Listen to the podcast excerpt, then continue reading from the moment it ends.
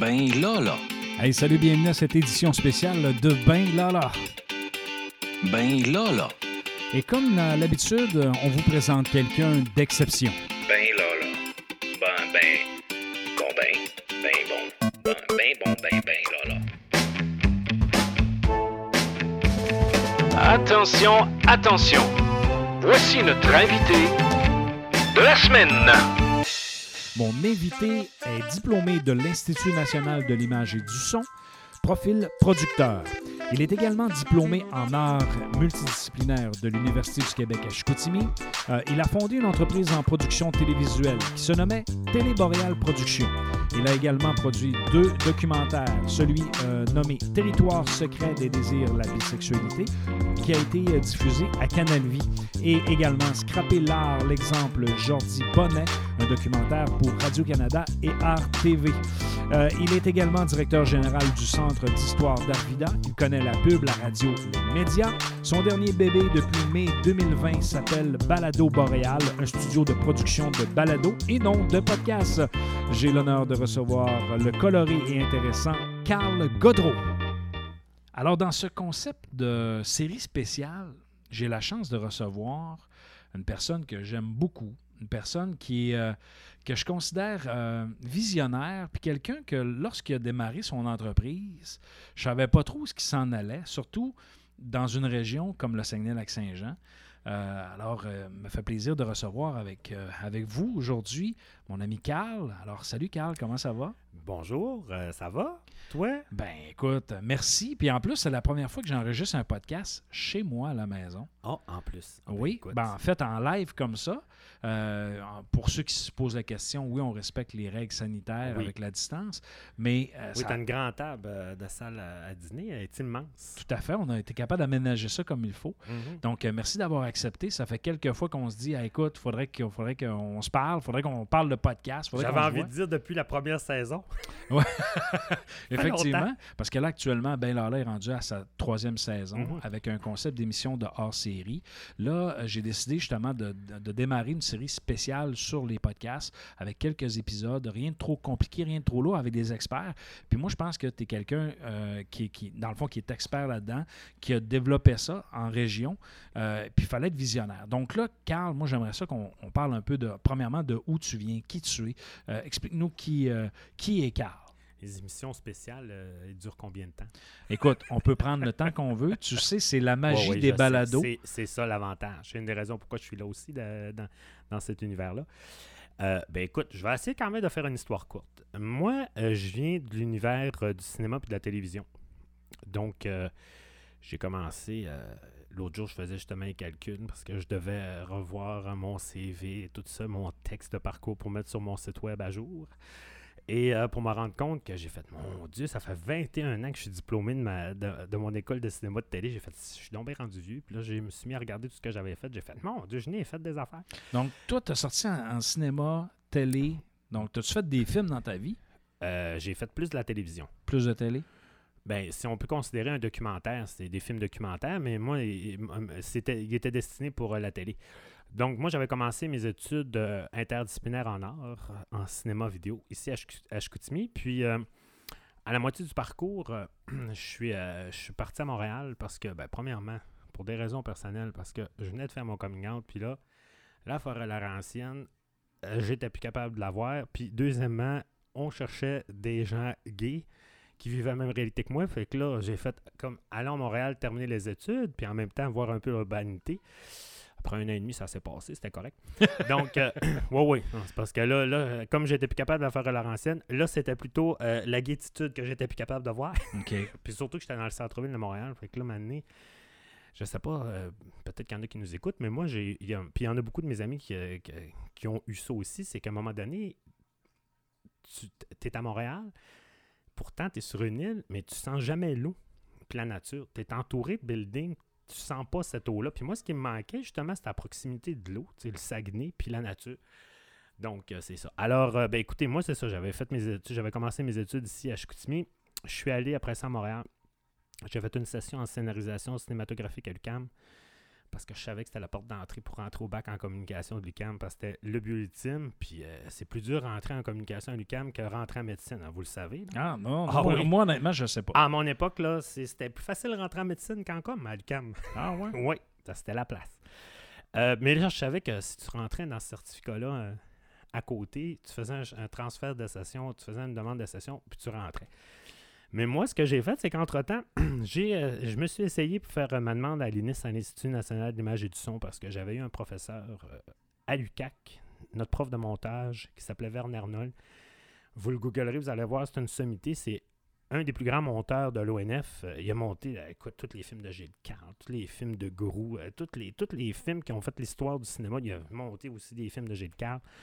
Euh, toutes les grosses productions de l'ONF, c'est euh, Werner qui, qui les avait montées. Donc, puis c'est lui qui était sur le conseil d'administration, puis l'INIS commençait.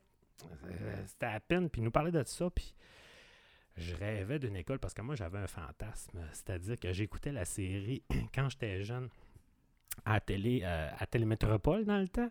La série Fame, puis c'était des jeunes qui étaient dans une école de danse. Puis l'école était belle parce que c'était comme un vieux bâtiment. Puis là, j'étais fasciné parce que je disais, Ah, ils font ce qu'ils aiment, puis ils vont à l'école en même temps. Et puis, euh, bizarrement, quand je suis rentré, euh, quand je suis rentré à l'INIS, ça a fait, oh mon Dieu, c'était le même style architectural que Ok. Fame. Fait que moi, j'étais à l'école puis pour faire du cinéma et de la télé. Donc, moi, j'ai été admis à l'INIS. puis, excusez-moi. Et puis, euh, c'était pas évident de rentrer là à l'INIS. Parce que là, euh, si le bac en com c'était dur, l'INIS c'était encore pire parce que, un, ça prenait un bac pour rentrer à l'INIS. Puis là, à ce moment-là, tu avais J'avais trois sessions de l'université de Ah, fait. Mais euh, puis en plus, j'avais 23 ans. Puis euh, c'est quand j'ai passé mon entrevue. C'est André Malençon qui faisait euh, passer le regretté André qui faisait passer les entrevues. Puis moi, en plus, j'avais fait ma, ma demande en réalisation. Parce que moi, mon but ultime dans la vie, c'était d'être réalisateur. Mais moi, je voulais faire du variété puis du direct, puis du multicaméra. Parce que moi, je voyais quand j'étais jeune Jean-Jacques Chetoyan à la fin, réalisateur des galas, de tous les gros shows de variété puis les directs qui se faisaient à Radio-Canada, puis le Studio 42. Puis moi, j'ai dit, c'est ça que je veux faire dans la vie. 8 Kodak, puis euh, c'est live.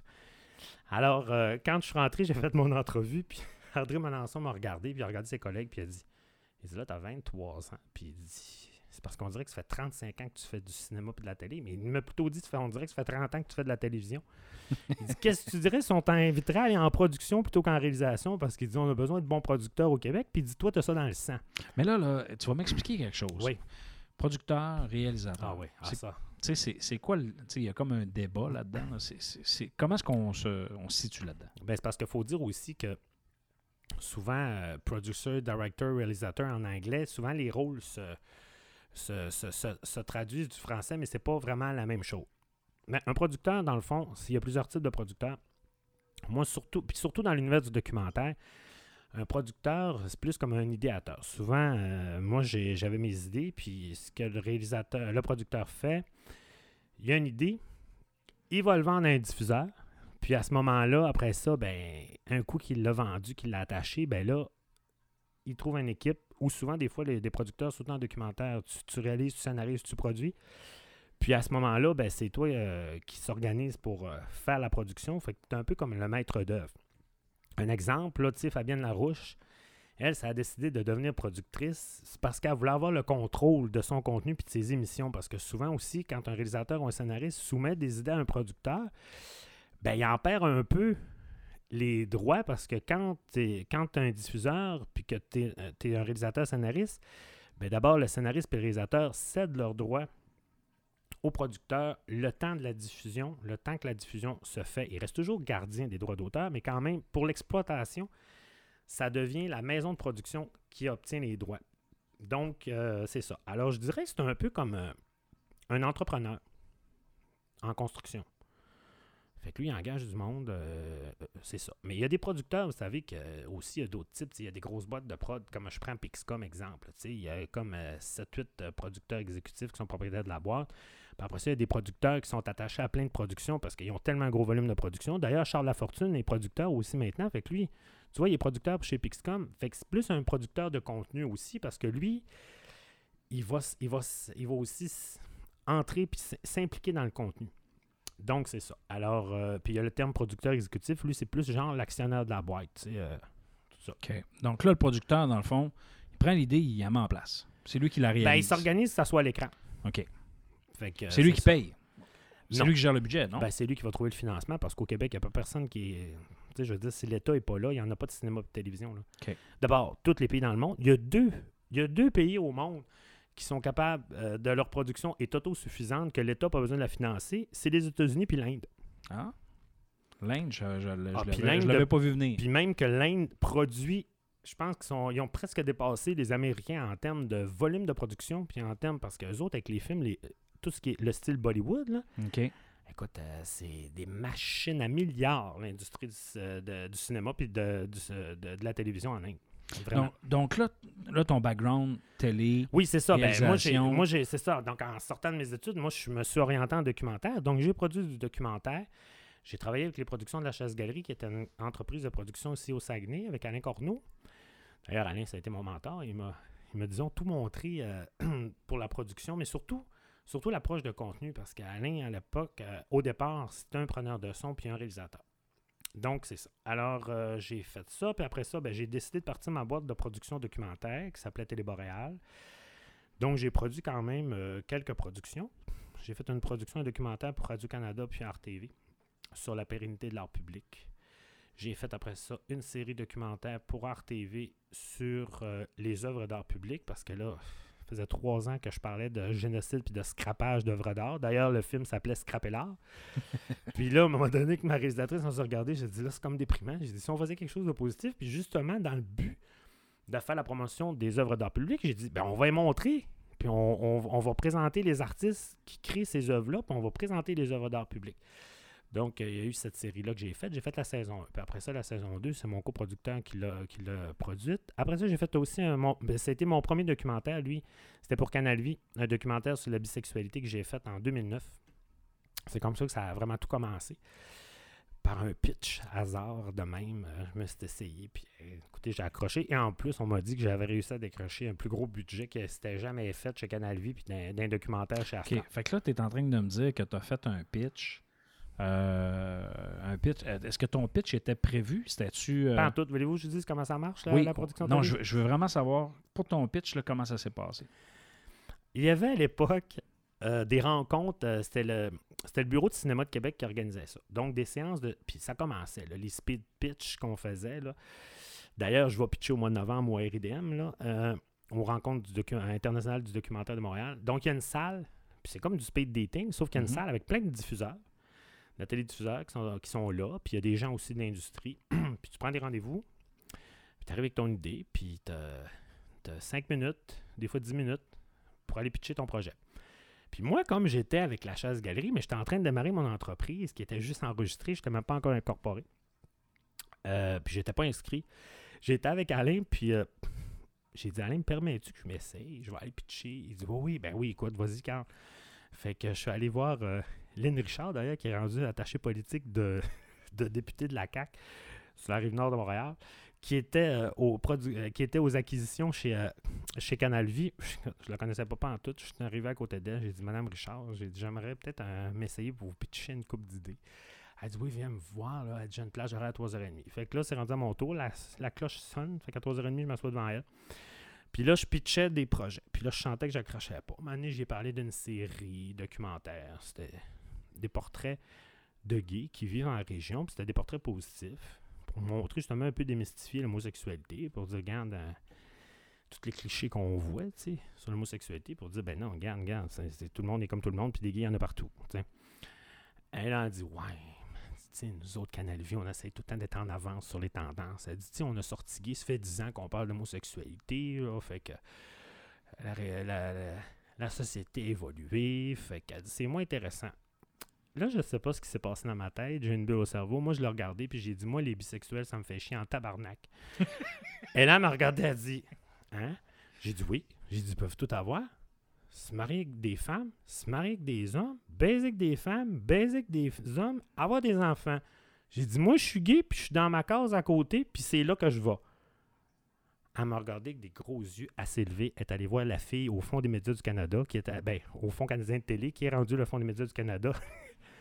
Et là, il parle cinq minutes. Elle vient, en, quasiment en courant, s'assit devant moi. Elle dit là, Carl Godreau. Elle dit là, là. Elle dit, je vais te signer une lettre. Elle dit, avoir 5000 pièces. Elle dit, tu m'écris le pitch. Puis elle dit, après ça, on s'en va en développement. Elle dit que je te voyais pas aller voir un autre télédiffuseur parce qu'elle dit, ce documentaire-là, elle dit, c'est à moi. OK. Fait que là, je venais de produire, mon- je venais d'accrocher mon premier euh, documentaire. Puis là, je suis resté quasiment une heure assis avec elle. Puis on avait du fun. Et là, je suis le seul dans la salle qui avait accroché un projet avec un diffuseur. Jour de là. Mais là, tu avais une, idée- une idée originale qui s'était pas faite. Ben oui, c'est ça. Puis écoute, j'ai garagé ça de même. Puis c'est souvent ça qui arrive euh, chez les télédiffuseurs. Tu sais, moi, ben d'abord, quand je vais pitcher, j'ai 3-4 lignes. Puis après ça, je fais mon storytelling. Là. J'arrive préparé. euh, écoute, je suis pas à mort. D'ailleurs, c'est pour ça, quand j'étais jeune, je- le métier de comédien m'intéressait. Mais Ton storytelling. ouais. Parle-moi donc de ça. Ah, ben mon Dieu, je suis en train de vous en faire là, du storytelling. Je suis en train de vous en faire. Mais euh, euh, c'est ça. Fait que c'est plus comme euh, parler de mes, mes- mes- ma passion. Pour ça que quand. C'est sûr et certain que moi, quand je vais parler de quelque chose, c'est parce que ça me passionne. Puis que ça m'intéresse. Je vais être capable d'en parler. Parce que sinon, euh, quand c'est préparé, là, ça paraît. Mais là, on, on- justement, on, on s'est parlé quelques lignes. Oui. Tu sais, c'était quoi l'objet un Mhm. peu de, de notre rencontre? C'était de parler de podcast. Oui. De balado. De podcast de balado. de balado. Mhm. Euh, On est au Québec, on Mais- parle français, mais, on dit mais on va- balado. mais on va y revenir Oui. là-dessus. Parce que, dans le fond, je veux juste qu'on complète un peu ton profil. Oui. Euh, donc là, tu es rendu au cinéma. Oui, ben là, c'est ça. je- Oui. Là, tu as eu ton premier pitch, tu Oui. as démarré ton entreprise. Oui. Après ça, on est rendu où, là? Ben là, c'est ça. J'ai accroché mon deuxième projet avec Radio-Canada, puis RTV, après ça, tout ça. Donc là, j'ai j'ai produit mes trucs, puis là, après ça, j'ai eu un creux de vague. Là, c'est ça aussi. euh, Dans la production, c'est super dur. Puis moi, j'ai commencé dans une époque où ce que où- il y avait. On commençait à avoir beaucoup de coupures dans l'industrie. Tu euh, parles à peu près dans quelle, quelle année, à peu près, là? euh, pas longtemps avec les conservateurs arrivent. C'est-à-dire, Euh, on parle de 2008-2009, là. OK. Puis c'est là, il y avait des coupes vraiment là, puis des, dans le budget. C'était épouvantable. Puis souvent dans cette industrie-là, le cinéma de la télé, c'est pas compliqué. Tu sais, moi je fais souvent le parallèle. Quand tu regardes les arts vivants, là, en cinéma et télé, là, le documentaire, c'est l'équivalent de la danse. C'est l'enfant pauvre du cinéma puis euh, de la télévision, le documentaire. Donc, quand il y a de l'argent, s'il en reste, ben là, ils vont le mettre dans le documentaire. Fait que euh, même, je peux vous dire qu'en ce moment, là, les budgets, moi, écoutez, je me rappelle, aux productions de la chaise galerie, ils produisaient des documentaires entre 850 000 et 750 000 l'heure pour une heure. Moi, quand je suis arrivé, ils m'ont demandé des coupures. Et Radio-Canada était gêné de me demander un, un budget à 450 000. Tellement que même ma réalisatrice, on s'est regardé, on a dit, mon Dieu, on va faire des diapositives. Parce qu'à 450 000, on essaie de comprendre, de voir comment on allait pouvoir faire un documentaire qui se tient et de qualité. Puis là, maintenant, il y a des documentaires, même à Radio-Canada, qui se font à, à 200 000. OK. Mais ça, c'est un peu le web qui a, qui a fait ça aussi, puis que tout le monde qui coupe le câble. D'ailleurs, quand quelqu'un coupe le câble, je le juge. Vraiment. Parce qu'il tue l'industrie de la télévision pendant ce temps-là, parce que notre industrie est financée avec les câbles. Avec les, les câbleaux distributeurs qui payent une ça. redevance. Ben oui. euh, dans le fond, Moins il y a d'abonnés, moins il va y avoir de production à, té- à- à l'écran. donc on coupe notre contenu. T'es en plein ça. Donc là, tu es rendu là, tu as fait Oui, tes- puis tes- là, tes- c'est ça. J'ai produit. Là, j'ai eu comme un creux de vague en production parce que c'est ça que j'allais dire aussi. C'est que là, euh, tu sais, il faut que tu génères beaucoup de production. Puis euh, c'est dur, tout faire tout seul. Donc, euh, c'est ça. Donc, j'ai un creux de vague. C'est là que j'avais déjà. J'avais quand même un projet qui est en développement. Qui est toujours pas mort d'ailleurs, qui va probablement vivre en balado. Euh, je vais le ramener en balado, ce documentaire-là. D'ailleurs, j'ai plusieurs idées qui vont vivre en, En balado. podcast. Plutôt, non, en balado. en Je fais podcast. pas du podcast, moi. Non? Non, je fais pas ce genre-là, moi. Je fais du balado. Puis, euh, c'est ça. Donc, j'ai eu un creux de vague. Et là, j'ai fait... fallait bien que je gagne ma vie. J'ai fait un an au Festival international des arts de la marionnette. L'année de la faillite. Euh, mais c'est drôle parce que moi, j'ai été directeur des communications du marketing. Puis c'est drôle parce que Blaise euh, Gaudio, qui était directeur là à l'époque, m'a dit J'ai pas le moyen de. j'ai pas le moyen de, de, me payer Carl Godreau. J'ai dit Ben là, exagère pas, là, parce que là, Blaise pensait que moi, là, que j'allais demander 100 000. Mais j'ai dit Écoute, franchement, exagère pas. Fait que euh, j'ai fait un an là. Puis là, c'est ça, il y a eu la faillite. Puis c'est drôle parce que. Je sais pas si j'ai probablement bien fait ma job. Ça a été la première année où il y a eu une augmentation de 30% dans les salles. Fait que Ben, moi, ma job euh, était faite. Comment est-ce qu'on juge les gens? C'est pas compliqué, là. En marketing puis en com, c'est le résultat. Donc, Puis tu sais, c'est- c'est une job qui est ingrate parce que si tu pognes une année que ça lève moins pour différentes euh, considération, ben, c'est souvent ces gens-là qui Ben, moi, j'avais un gros travail parce que là, le, le Festival international des arts de la marionnette, là, écoutez, là, c'est sérieux cet événement-là. Ah c'est crédible, c'est international. là. Tu sais, je veux dire, dans, dans- dans cet univers-là, euh, Jonquière est sur la carte. Puis vous savez, à l'époque, ben, écoutez comment ça a été dénigré euh, dans certaines stations de radio. Fait on, a, on boitait. Fait que là, notre objectif, moi, quand je suis rentré, j'ai dit là, il faut casser cette image-là. Fait que c'est ce que j'ai fait. Puis euh, ben, j'ai fait la job euh, parce qu'on a augmenté nos salles. Bon, le festival a fait faillite, mais c'est pas grave. Il est, re- il est- il est revenu à la vie Il est maintenant. revenu, effectivement. C'est ça. Donc, après ça, j'ai fait ça. Puis, euh, c'est ça. Après ça, je suis rentré aussi. Ben là, c'est ça. J'ai fait un peu. j'ai été cinq ans dans, dans la radio. Ben oui, Ben oui, comme directeur de la promotion. oui. Puis ça, je pense que tu avais fait une belle job pa- parce que là ça, aussi. ça avait shaké les murs du temple, je pense, de, Oui. de- de l'ordre établi Oui. euh, dans, dans- dans un marché qui s'appelle le Saguenay-Lac-Saint-Jean. Oui, puis effectivement, moi, mon défi, c'est que j'avais pas une scène, puis qu'il fallait qu'on devienne numéro un, puis on était troisième. Fait que euh, j'ai posé des posters partout. Je me suis organisé qu'on voit la marque. On était partout, partout, partout. D'ailleurs, euh, probablement que ta conjointe te l'a dit, que ça devait les fatiguer quand je suis arrivé. Euh, D'ailleurs, Richard Courchain, la première fois qu'il a dit quand il est rentré Kick Radio, il dit Toi, mon sacrement, il dit Chris, qu'on. C'était la première fois que Bell Media se faisait, se faisait talonner dans Ben, des événements. Écoute, moi, je peux pas parler pour euh, ma conjointe qui travaille pour Oui. Bell Media parce qu'elle m'en a pas parlé. Mais, tu sais, sachons que c'est sûr, dans un contexte de compétitivité, euh, les, les stations font ce qu'elles peuvent pour C'est se, ça. se valoriser. Puis nous autres, on n'avait pas d'argent, puis on s'est organisé pour l'être numéro un, puis on l'est devenu. Fait que euh, j'avais plus de vie, par exemple, mais c'est pas grave, c'était le fun. Ça, ça a été cinq plus belles années de ma vie, vraiment, là. Ça a été une, vraiment une belle Ben, période. le milieu de la radio, c'est un, Ben, c'est un milieu, écoute, c'est le plus beau médium. c'est pas compliqué. Là, le quand plus beau moi, ce qui m'a amené à faire des balados Ouais. euh, slash podcast, Uh-huh. c'est Tu vas te dompter, tu vas voir. Non, c'est cette passion-là pour la radio. Ouais. Parce que ça fait une dizaine d'années que je suis chroniqueur radio Ben dans oui. différentes stations. Puis que j'ai. Puis ça, je le fais de façon bénévole. Puis je m'amuse à, à faire ça. Puis là, ça m'a amené à faire des balados euh, sur des sujets précis pour dire ben OK, je vais faire un commitment sur certaines choses. Puis, euh, puis j'ai, du fun, j'ai du plaisir à le faire. Euh, ceci dit, euh, c'est un monde qui est, qui est tellement dynamique. C'est un monde qui est en transformation également. On va en parler tantôt de Oui, ça. on va en parler parce que. Exact. Donc là, Ça fait trois ans que c'est amorcé parce qu'ils vont connaître ce que la télé a connu. Donc là, exactement. Puis là, on est à 5 ans. Tu as fait euh, aux promotions Oui. dans une station de radio. Puis après ça, j'ai fait un, un an et trois quarts euh, de vente euh, télé publicitaire, de vente publicitaire télé. Ça, ça a été une belle expérience aussi parce que j'ai appris un univers. Parce que là, moi, j'ai étudié la télé. J'ai fait de la télé. J'ai été dedans. Puis là, j'étais comme l'autre côté de la médaille. Là, j'étais directement chez le broadcaster, chez le diffuseur. Puis j'étais à l'interne. Puis c'est un peu une raison pourquoi j'avais accepté ce poste-là aussi. Parce que je voulais voir comment ça fonctionnait de l'intérieur. Puis euh, vendre la pub, c'est pas la même chose. ah non, puis écoutez, moi, je vendais du VTL, là. OK? On était le troisième, là, Donc, dans V, la c'est avant Novo. là, Ah oui, écoute, on avait... écoute, Après, avant ça, c'était TQS. mais si tu regardais là, avec l'équivalent, là, si tu compares TVA, Radio-Can, leur budget, puis V, là, puis si tu comparais quand j'étais à l'époque de, de, de- à, à Kick Radio X avec les budgets qu'on avait, là, ben à Kick Radio X, là, on avait budget de TVA comparé à VTL. c'est sûr. C'est épouvantable, là, comment que. on- Écoute, les codes d'écoute, c'est. Puis surtout, moi, ce qui est pire, c'est que quand j'ai accepté le poste, on m'a engagé le vendredi. Et euh, le mardi d'après, c'était l'affaire Salvaille.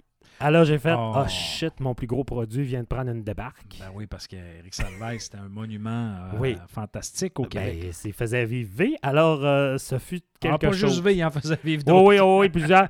Fait que là, c'est pour ça que ça a été le festival de j'arrivais chez le client. Écoute, moi, je ramassais d'abord un marché qui était. La personne qui était là avant avait ramassé un restant, puis elle n'a pas été là assez, assez longtemps pour le remonter, mais elle a quand même fait une job, une chance. Fait que je suis pas arrivé, moi, vraiment dans la cave, mais écoute, euh, ça avait pas de bon sens, là. Euh, Cette journée-là, ça cancellait, ça cancellait, ça n'avait pas de bon sens. Fait que, tu sais, moi, il fallait que je vende, il fallait que je justifie qu'on était très écoutés. Puis là, bon, OK, là, tu as fait de la télé. Oui, Euh, t'as- t'as- en fait, tu as fait des documentaires. Tu as, Oui. fait, t'as- t'as été dans la radio. Oui. Tu as vendu de la télé. du marketing, Après ça. Qu'est-ce qui se passe? Ben là, justement, quand j'étais en train de vendre ma télé, euh, moi, j'avais la production qui me fatiguait. Je voulais faire revenir à la production. Je me suis dit, je reviens dessus, au documentaire, tout ça. Puis je suis tombé par hasard un été, une entrevue à Radio-Canada. Parce que, naturellement, j'écoutais moins euh, le 95.7, comme j'étais plus là. Et puis, euh, donc, je suis tombé sur une entrevue un matin. euh, c'est une émission du matin. Puis là, il y avait quelqu'un qui était là qui parlait, parlait de balado. Parlait des documentaires, puis des true crime. Puis là, il parlait de du balado de, de Ward, puis tout. Fait que je connaissais ça un peu, mais pas tant. Et puis là, euh, ça m'a intrigué. Je me suis mis à en écouter.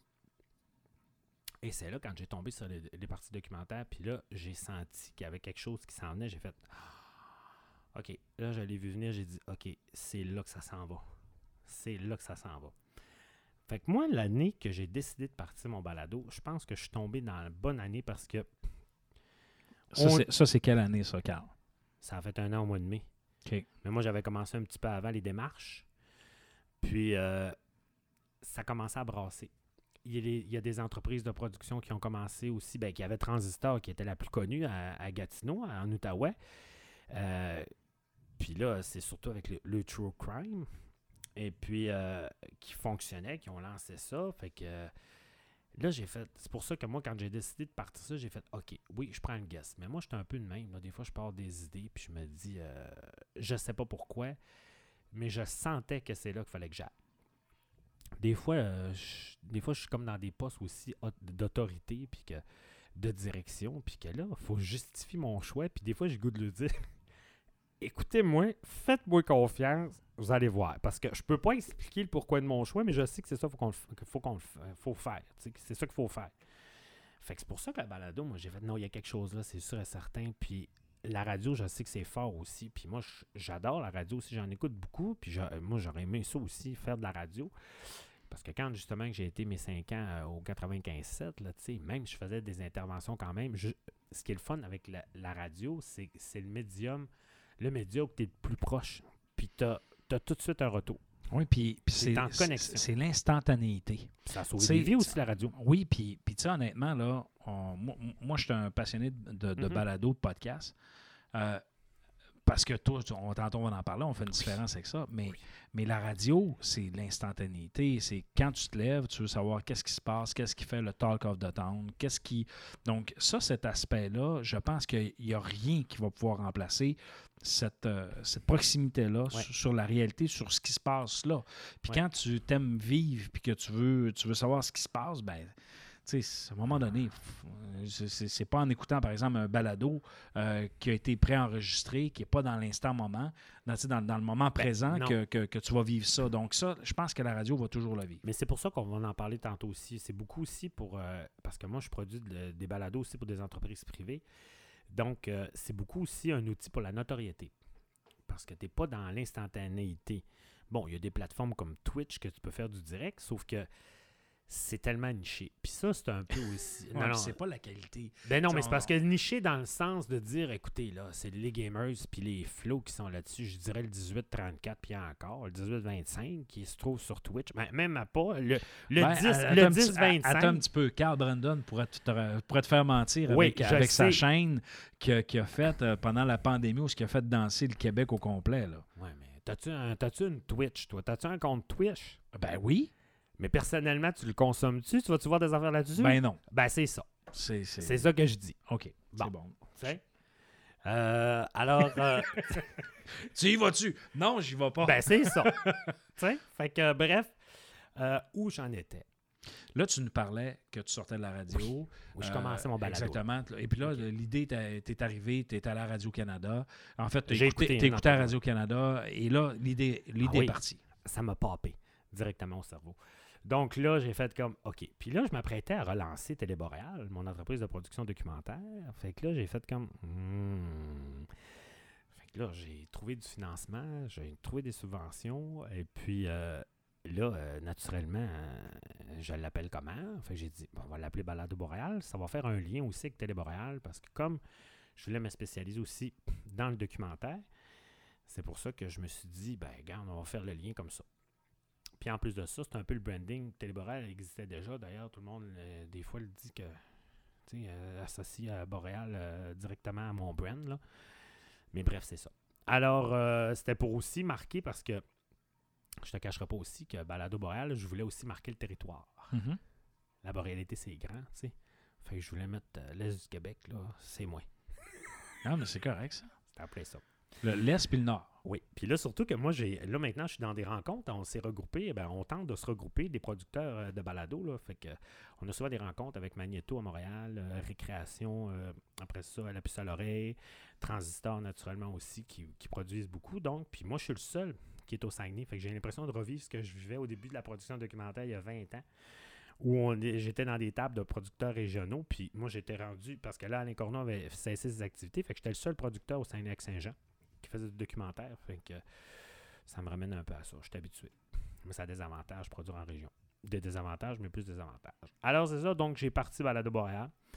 Et puis là, euh, c'est drôle parce que là, sais, quand on parle de balado, c'est souvent de l'instantanéité. Puis, tu sais, le monde peut se partir en balado sur le coin d'une table. Là, c'est drôle parce qu'on a de l'air d'être sur le coin d'une table. Mais... Ben, on est sur le coin d'une table. Ben oui, mais il y a des Mais- gens qui peuvent faire ça avec un iPhone, tu sais, puis se partir en balado. on a quand même de l'équipement, là. Ouais. on- Sauf que là, moi, c'est ça, c'est que j'ai pas de production qui roule encore, mais ça veut pas dire que je produis pas. Là. Au contraire, on n'arrête pas. ça roule, ça roule, ça roule.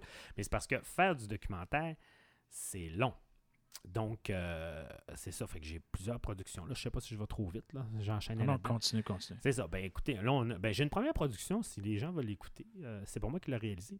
C'est Louis Moulin. C'est une production qu'on a faite pour, euh, pour Place aux jeunes. D'ailleurs, ça, la pandémie, ça a été extraordinaire. Si vous pouvez pas savoir comment que le balado a explosé. Nous autres, on a reçu des demandes incroyables pour produire des balados. Donc, puis on a produit des hybrides aussi. Parce que. Qu'est-ce que ça veut dire par hybride? Ben, moi, j'ai tourné, une- ben, c'est Téléboréal. On a, on a tourné pour la ville de Saguenay. D'ailleurs, vous pouvez le voir à ma TV Saguenay-Lac-Saint-Jean. Pour ceux qui sont abonnés du câble en passant. Donc, vous pouvez me voir présentement. J'anime la deuxième saison de Bâtisseurs culturels. C'est une série. On a fait 20 entrevues euh, de fonds de, de bâtisseurs culturels, c'est-à-dire des, des gens qui ont créé nos organisations euh, culturelles, mais qui ont aussi, euh, qui étaient artistes, qui ont, une, pro- une profession d'artiste. Donc, c'est 20 personnes, pardon, excusez-moi, euh, qui, euh, c'est ça, qui, qui, ont été dans l'industrie de, la culture, qui ont toutes créé nos institutions. Écoutez, ça va de. J'ai, fait une entrevue avec Rodrigue Villeneuve, puis Hélène Bergeron, qui ont fondé le théâtre, voyons, Les Têtes Heureuses. Euh, j'ai fait aussi euh, France Prou qui a fondé euh, le Prisme culturel, Ariane Blackburn avec les farandoles, puis j'ai fait Louis Wautier aussi pour les farandoles aussi, mais pour la fabuleuse. Écoutez, c'est ça, j'en ai fait 20. Donc là, voyez-vous, aujourd'hui on enregistre, c'est jeudi, donc c'est le deuxième épisode qui est en ondes. C'est Gisèle Munger qui, qui, qui fait des chœurs, qui a fait des chœurs depuis des années, qui en, qui en- dirige encore. Et c'est ça, donc ce contre-là, c'est ça. C'est qu'on faisait des entrevues longues qui, étaient, qui vont être archivées à la Société d'histoire. Donc, c'est des entrevues. Et là, c'est là que, qu'on va entrer aussi dans le débat. On met-tu de la vidéo ou pas dans le balado? Ouais, Mm, ça, ouais. ça c'est une question. euh, Moi, écoute, l'ai pris la décision. C'est que de- nos balados, nous, on fait pas de vidéo. ben, tu vois, moi, j'ai, moi, j'ai pris la décision avec Ben Lala de dire c'est juste du sonore. Puis quand j'ai, sorti les hors-séries avec Sylvain Carbonneau, Ouais. c'était comme on, en- on, on fait ça en zoom, on collecte le son, puis on monte avec ça. Ouais. C'est pas le best, c'est pas l'idéal, mais tu sais, quand, mais mais ça quand, fait- mais ça. ça, mais T'as ça pas fait le travail. Puis quand les gens sont à l'extérieur de, de la région, t'as pas le choix, là. Ouais. Tu sais, fait que là, on y va comme ça. Et, et là, dans, dans tu sais, comme là, on est chanceux, on se voit. Ouais. tu es un intervenant local. Euh, J'en ai d'autres que, à qui je vais parler qui sont à l'extérieur. Je vais être obligé de l'enregistrer en ligne. Ouais. On, on utilise qu'est-ce qu'on peut faire. Mais je te On- donnerais un outil extraordinaire pour l'iPhone, que c'est l'impression que la personne est à côté de toi. Ah, ben écoute, j'achète. J'achète. Parce que ça, c'est depuis la pandémie, là. Moi, je suis plus capable d'entendre des zooms à radio, à télé, puis entendre des cliquages de souris parce que l'animateur est en train de se mettre en onde dans son garde-robe à la maison. Je suis plus capable. En tout cas, mais mais on n'a pas le choix. ben je sais. Mais là, espérons que ça va revenir. Moi, ma crainte, c'est qu'ils disent Ben, capable de faire de la radio avec trois piastres et quart. D'ailleurs, ça me rappelle un ancien euh, boss que j'avais, mais je ne le nommerai pas. On va se reconnaître. pas grave, pas besoin d'investir, on est numéro un, Mais, effectivement. mais la question, euh, la question Oui, je initiale que reviens, tu c'est ça, poses, oui. la question, est-ce qu'on met du- de, de- de- dans le fond du visuel? Ben Est-ce qu'on met de la vidéo avec le podcast? Ben, ça dépend. Le- le Parce que là, tu vois, c'est ça. Je parlais de bâtisseur culturel. C'est parce qu'à la base, c'était un, un projet vidéo. Donc, on faisait des entrevues longues, donc, il y a des bâtisseurs culturels, j'ai des entrevues de 4 heures qui, elles, vont être déposées à la Société d'histoire de Saguenay. Donc, le but, c'était de faire des entrevues de mémoire pour, pour que plus tard, dans 75 ans, le monde va dire Mais coudon, euh, comment ça a été fondé Euh, Elle est heureuse? Ben, ils vont pouvoir aller à la Société d'histoire du Saguenay écouter euh, l'entrevue longue. Mais moi, ce que j'ai fait, l'objectif aussi, parce que ça, moi, comme je suis dans le domaine culturel depuis 25 ans, ça a toujours été aussi mon objectif de, de faire connaître la culture, de, de montrer l'importance qu'on a. Parce que souvent, tout le monde n'arrête pas de dire qu'on est des de subvention, puis que, on vit d'amour et d'eau fraîche. Puis pourtant, une pièce investie en culture pour, euh, finance 50, je dirais 50, mais je dirais plutôt 20 fois plus. La pièce qui est investie génère 20 fois plus d'emplois de qualité que la pièce investie dans l'industrie de l'automobile au Canada.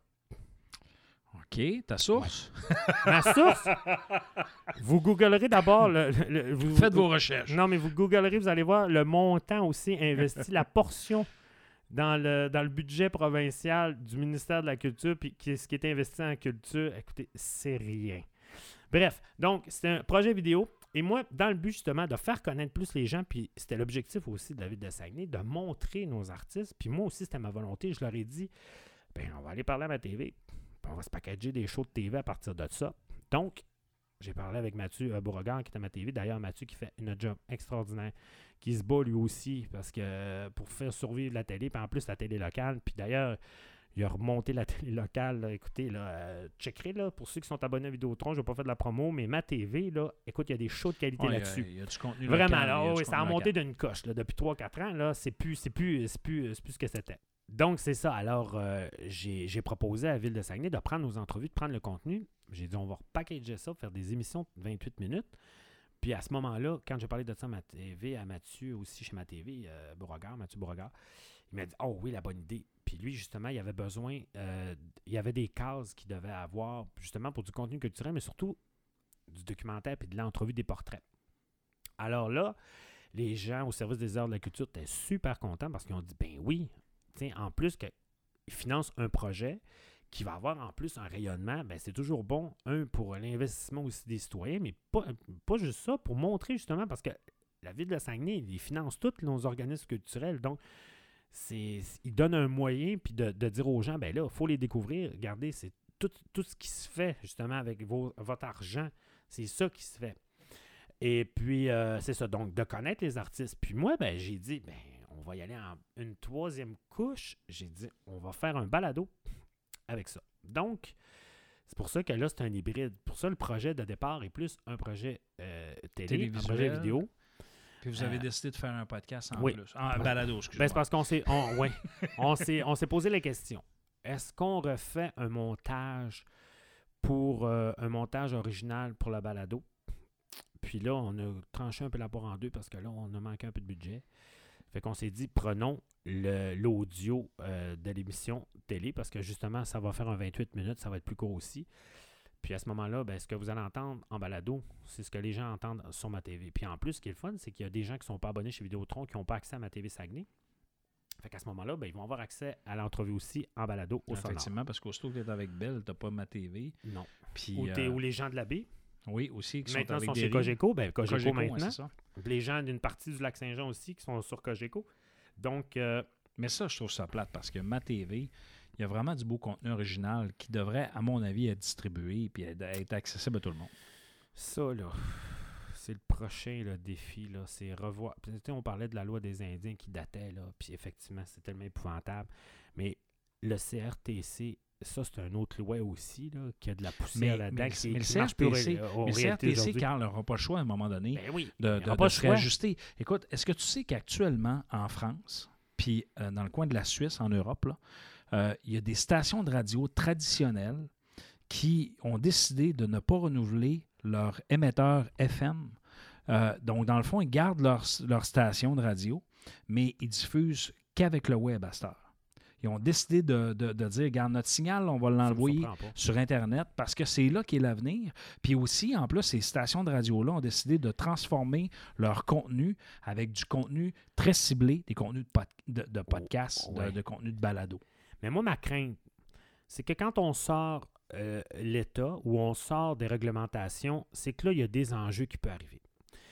Euh, on parle d'enjeux de, de, de contenu, parce que là, ça peut pas être le free for all non plus. On peut pas diffuser n'importe quoi. Tu sais, sur le web, tu peux toujours tu peux toujours aussi contrôler. En tout cas, c'est moindrement que tu es un parent responsable, tu t'organises pour contrôler de ce que ton enfant va écouter ou va regarder. Tout à Mais fait. il me semble que quand tu es un média aussi crédible, c'est important aussi de donner des lois comme société, de se dire, ben là, c'est là où vous pouvez aller. Mais il y a la notion aussi de territoire. On était rendu où? Donc, c'est ça. Alors, quand on sort l'état de ça, des réglementations aussi, tu sais, il y a la notion de territoire. Là, il y en a des fois qui trouvent ça chiant, qu'il y a des zones pour les DVD ou des zones, euh, même, il y a des émissions qu'on ne peut pas regarder, mais parce qu'ils sont de d'autres pays. Mais ça, je trouve ça un peu aussi, je trouve ça important.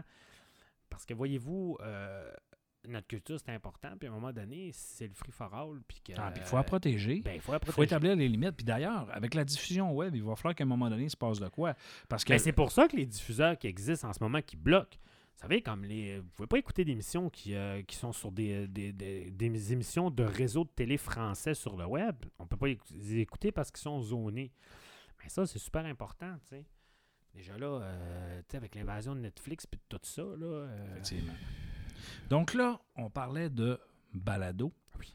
Là, là tu as démarré Balado Oui. Boréal. Là, tu as, fait du contenu justement Oui. pour, euh, pour ma TV, euh, oui, c'est ça. Oui, on parlait de, puis on parlait de, de, de, de vidéo aussi, c'était important ou pas avec la Exact. Donc, j'ai fait ce premier, cette première production-là. Donc, l'émission télé est en ondes. Le balado, lui, va l'être euh, possiblement au mois de décembre. OK. Euh, décembre 2021. Oui. OK. Et puis, euh, c'est ça. Donc, on a produit ça. Puis, on a produit aussi un autre show hybride. C'est que pendant la pandémie, justement, on a eu une, une demande du théâtre La Rubrique où on a euh, produit. Ben, c'est ça qui est le fun. C'est que là, on a fait comme une espèce de. C'était un peu comme bâtisseur culturel, sauf que c'était cinq épisodes, cinq émissions, parce qu'on a fait un show de télé aussi. Mais là, c'était plus la captation du balado qu'on a fait. Donc, euh, vous avez pu voir, pour ceux encore qui sont abonnés à ma TV, mon Dieu, Mathieu va m'en devoir une. hein, je vais y envoyer l'épisode. Il va m'en signer d'autres émissions, c'est bon. Euh, on a fait, euh, ça s'appelle Espace scénique, où là, c'était euh, un animateur. Euh, il y avait Marie-Lou Gay qui, qui a commencé, puis après ça, Bruno Paradis qui a terminé la série, qui en a fait une autre partie, où il interviewait des, des gens de- du théâtre, de l'industrie du théâtre, des créateurs d'ici. Puis on avait des, des comédiens de l'extérieur aussi qui sont venus. Mais ce fut très compliqué avec la pandémie de gérer des. On a tourné ça au mois de décembre, février et mars Ok. 2020. On était dedans. C'était un bon défi. là. Oui, donc, mais ça, ce qui est intéressant, c'est que là, on a fait, on a poussé l'expérience plus loin. C'est que là, ben, d'abord, moi, j'ai réalisé euh, mon fantasme de jeunesse. J'ai switché, j'ai réalisé, j'ai switché du Kodak Live. C'est parce qu'on enregistrait le balado qui était diffusé live sur Facebook. Et là, on l'enregistrait vraiment comme une émission de télé. C'était live. On avait l'introduction, le générique, tout ça. Puis euh, c'était timé. Puis après ça, on, on- on s'est gagé aussi pour qu'arriver en post-production, pour quand on arrive en, en- en télé aussi, on a juste refait les intros puis les, euh, les sorties pour, pour les packager en fonction de la télé.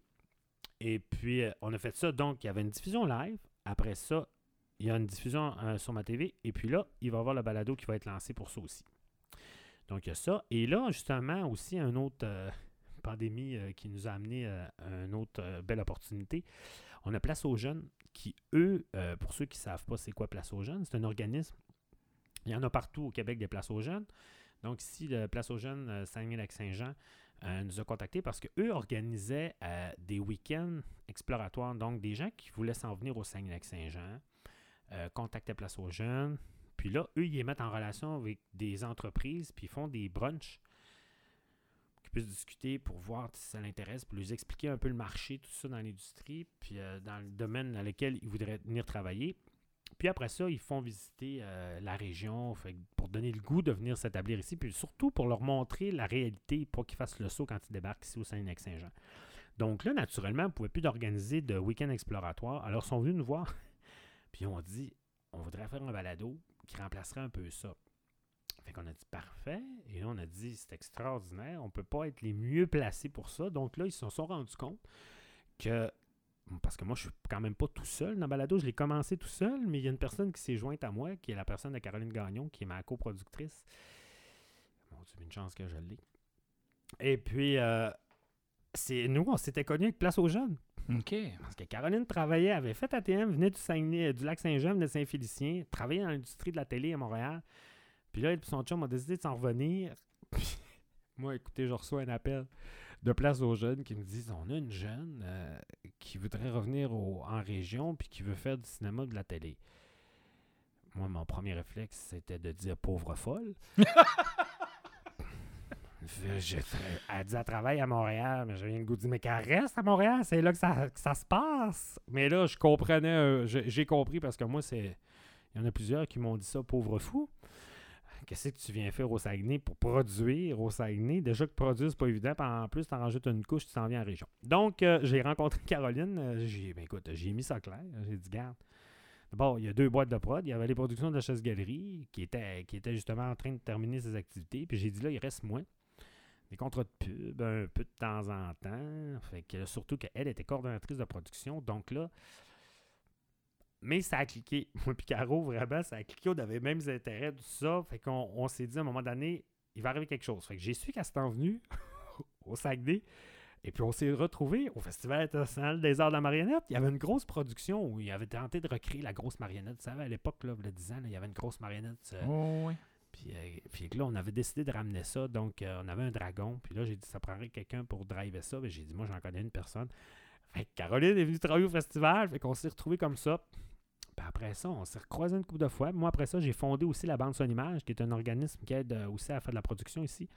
Donc, j'ai cofondé ça la avec France bande- La Bande Son Image, oui. Pour les gens qui font, euh, qui veulent faire leur première œuvre, qui, théoriquement, qui sortent du bac en art, en cinéma, ou d'ATM qui veulent faire un court-métrage, en fiction documentaire, tout ce qui est euh, cinéma. Donc, il offre des équipements, il offre des conseils. Donc, c'est un peu. Il y a d'autres modèles comme ça à Montréal qui existent depuis longtemps. Et puis, euh, c'est ça, moi, j'ai cofondé ça avec France Guy puis Eric euh, c'est bête, j'oublie son, son nom de famille. Ça va me revenir. Et puis, euh, c'est ça, on a fondé ça en 2008. Donc, ça existe toujours. Et là, Caroline a été embauchée comme coordonnatrice là. Ok. j'ai dit, on va finir. Puis là, c'est drôle parce qu'on se croisait tout le temps hein, dans le même univers. On travaillait jamais ensemble. Puis là, quand j'ai créé Balado, euh, ben, c'est ça. Elle a décidé, a fait le saut, s'en venir travailler avec moi. Puis, euh, c'est ça. Donc là, écoute, on, on a dressé un portrait Oui. de qui tu es. Oui, puis, mais c'est ça, de mais juste. que tu viens. Mais j'étais, oui, mais j'étais en train de parler de mon contrat de place aux jeunes, c'est ah, ça. ben oui, juste c'est pour, vrai. Puis juste pour vous dire aussi que j'allais vous dire que, ben, elle, présentement, est en ligne. Donc, ça a été notre première production. On a tourné sept épisodes. D'ailleurs, le dernier va être en ligne très bientôt. Puis cela, euh, on a fait une expérience aussi avec Place aux Jeunes parce que c'était le contexte de production. Il fallait qu'ils fallait qu'ils le produisent rapidement. Puis nous autres, on n'avait pas beaucoup de temps. Fait qu'on s'est dit, on va. Puis en même temps, on va faire des tests, on va expérimenter. Ça aussi, c'est c'est une chose, la diffusion. hein. Donc, on a sorti un épisode par mois. On a commencé en mars. Donc, le dernier va sortir euh, pour octobre. Dernier épisode. Donc, ça s'appelle euh, Entre lac et fjord. Ben, à ce moment-là, on est capable de trouver ça où, là? Nous, notre hébergeur, parce qu'on est une entreprise québécoise, qu'on on, on est au Québec, on parle français, donc on s'appelle Balado. Hein, on fait du balado. Alors, euh, nous, on héberge chez Balado Québec nos productions. Ah, ben tu vois, on est hébergé à la même place. C'est ça. Euh, moi, mes productions, notamment ben, tout ce qui concerne, euh, le- je dirais, le branding, ben là, là, est tout hébergé sur, Oui. sur Balado C'est Québec. gratuit, on a un bon service, puis c'est français, puis c'est surtout c'est québécois. Puis, puis même, même les diffuseurs comme Radio-Canada, puis Cube. Euh, Bon, les radios commerciales Oui, aussi sont il- là. il est ils là, c'est ça. distribuent. euh, donc, Mais nous, euh, vraiment, on génère, on génère notre fil RRS chez Balado Québec. Donc, euh, il est vraiment hébergé là. Ils ne font pas rediffuser. Donc, il part vraiment de Balado Québec. Puis après ça, on va le mettre sur les autres plateformes. Donc, euh, c'est ça. Mais vous pouvez l'avoir sur euh, Spotify aussi, sur euh, Google Podcast. Vous pouvez l'avoir aussi sur iTunes, naturellement. Vous pouvez l'écouter facilement. Vous tapez ça Entre lac et fjord. Entre lac et fjord. écoute, Réalisation de Louis on va aller Moulin. voir ça. Oui, production de Carole Godreau et Caroline Gagnon. Donc là, parlons podcast. Oui, de Balado. Euh, Puis, euh, oui, ben, en fait, c'est un peu ça, là, l'enjeu. Podcast ou balado, balado ou podcast? Mais il y en a que ça lui fait chier de franciser les termes. Moi, je trouve ça important. D'ailleurs, Mais, ba- mais podcast a été francisé. Ben, moi, je vais te dire, là, Parce que dans la littérature, parce que moi, actuellement, je lis beaucoup sur les, sur les podcasts, sur les balados. Et quand euh, je vais, par exemple, dans Google Scholar, où ce que je fais ma recherche d'articles scientifiques sur les, les balados, euh, souvent, je vais utiliser podcast. Et là, c'est sûr que là, tu vas me dire, c'est écoute, Benoît, c'est il- c'est sûr que le, Oui, mais c'est à cause des 90, Français. 90 des, des- de la littérature est en anglais, même 95% Non, mais c'est à cause des Français. Eux autres, naturellement, ils ont décidé d'appeler ça un podcast parce que c'est américain. Fait que ça fait in. C'est sûr. fait que euh, c'est sûr que là, le monde a l'impression qu'ils disent des podcasts, des podcasts. Mais écoute, le terme balado existe. Mais c'est beau, c'est beau, euh, balado. ben, euh, Radio-Canada utilise le terme balado. euh, Cube Radio, euh, Québécois utilise le terme balado. Télé-Québec utilise le terme balado parce que ça, ce que je vous nomme là, c'est tous des gens qui produisent des balados, qui diffusent. Euh, euh, Bell aussi utilise le terme balado. Cogeco aussi, dans leur zone C23, c'est des balados. Quand tu parles de la poche bleue, c'est le balado de la poche bleue. Effectivement. Puis moi, le podcast, pourquoi que ça m'énerve? Parce que. on vous dire les vraies affaires à Mais non, on parle Puis je me podcast censure balado. pas. OK. Ça, c'est la beauté de balado, on ne s'en sort pas. Moi, le podcast, j'ai tendance souvent à associer ça. Puis là, ouais, écoute, je vais tellement avoir de l'air élitiste, comme ça, ça se peut pas. Ils vont dire, mon Dieu, il fait de la culture prout-prout. je m'en fous, je m'assume. Moi, le podcast, là, le monde qui dit qu'ils font des podcasts, là, c'est le monde qui veulent devenir une vedette, puis qui se font trois, quatre affaires, tu sais, puis qui veulent, entre gang de chums, puis que là, ils pensent que tout l'univers, puis ils deviennent des YouTubers, puis qui sont, qui, tu sais, puis que je fais du podcast, puis je fais un podcast, puis tu sais, je bois trois bières en parlant avec mon invité, ou bien je mets de la sauce piquante, ou bien je mange des bonbons avec du pot. Hey, là, je nomme du monde, hein. Je suis pas fin, vous les Je, voyez. je sais hein? pas de qui tu Non! nommes. Non, ben, C'est ça. T'es, t'es trop vieux, t'es pas sur YouTube. Puis là, en plus de ça, ils se filment pour se montrer en plus. Fait que euh, là, ils se mettent sur YouTube parce que la majorité des gens, vous savez, la majorité des balados sont consommés sur YouTube. Étrangement. Donc, ben, ils, écoute, ça, honnêtement, là, ils se privent d'une majorité de, bon- de bonnes productions. mais, mais sur YouTube, là, honnêtement, là, euh, moi, les podcasts, les balados, Ouais. moi, j'utilise les deux, les deux termes, puis Ouais. euh, honnêtement, contrairement à toi, euh, ça va arriver, je vais dire balado. Ouais, mais ça va avoue que podcast boréal, c'est lettre.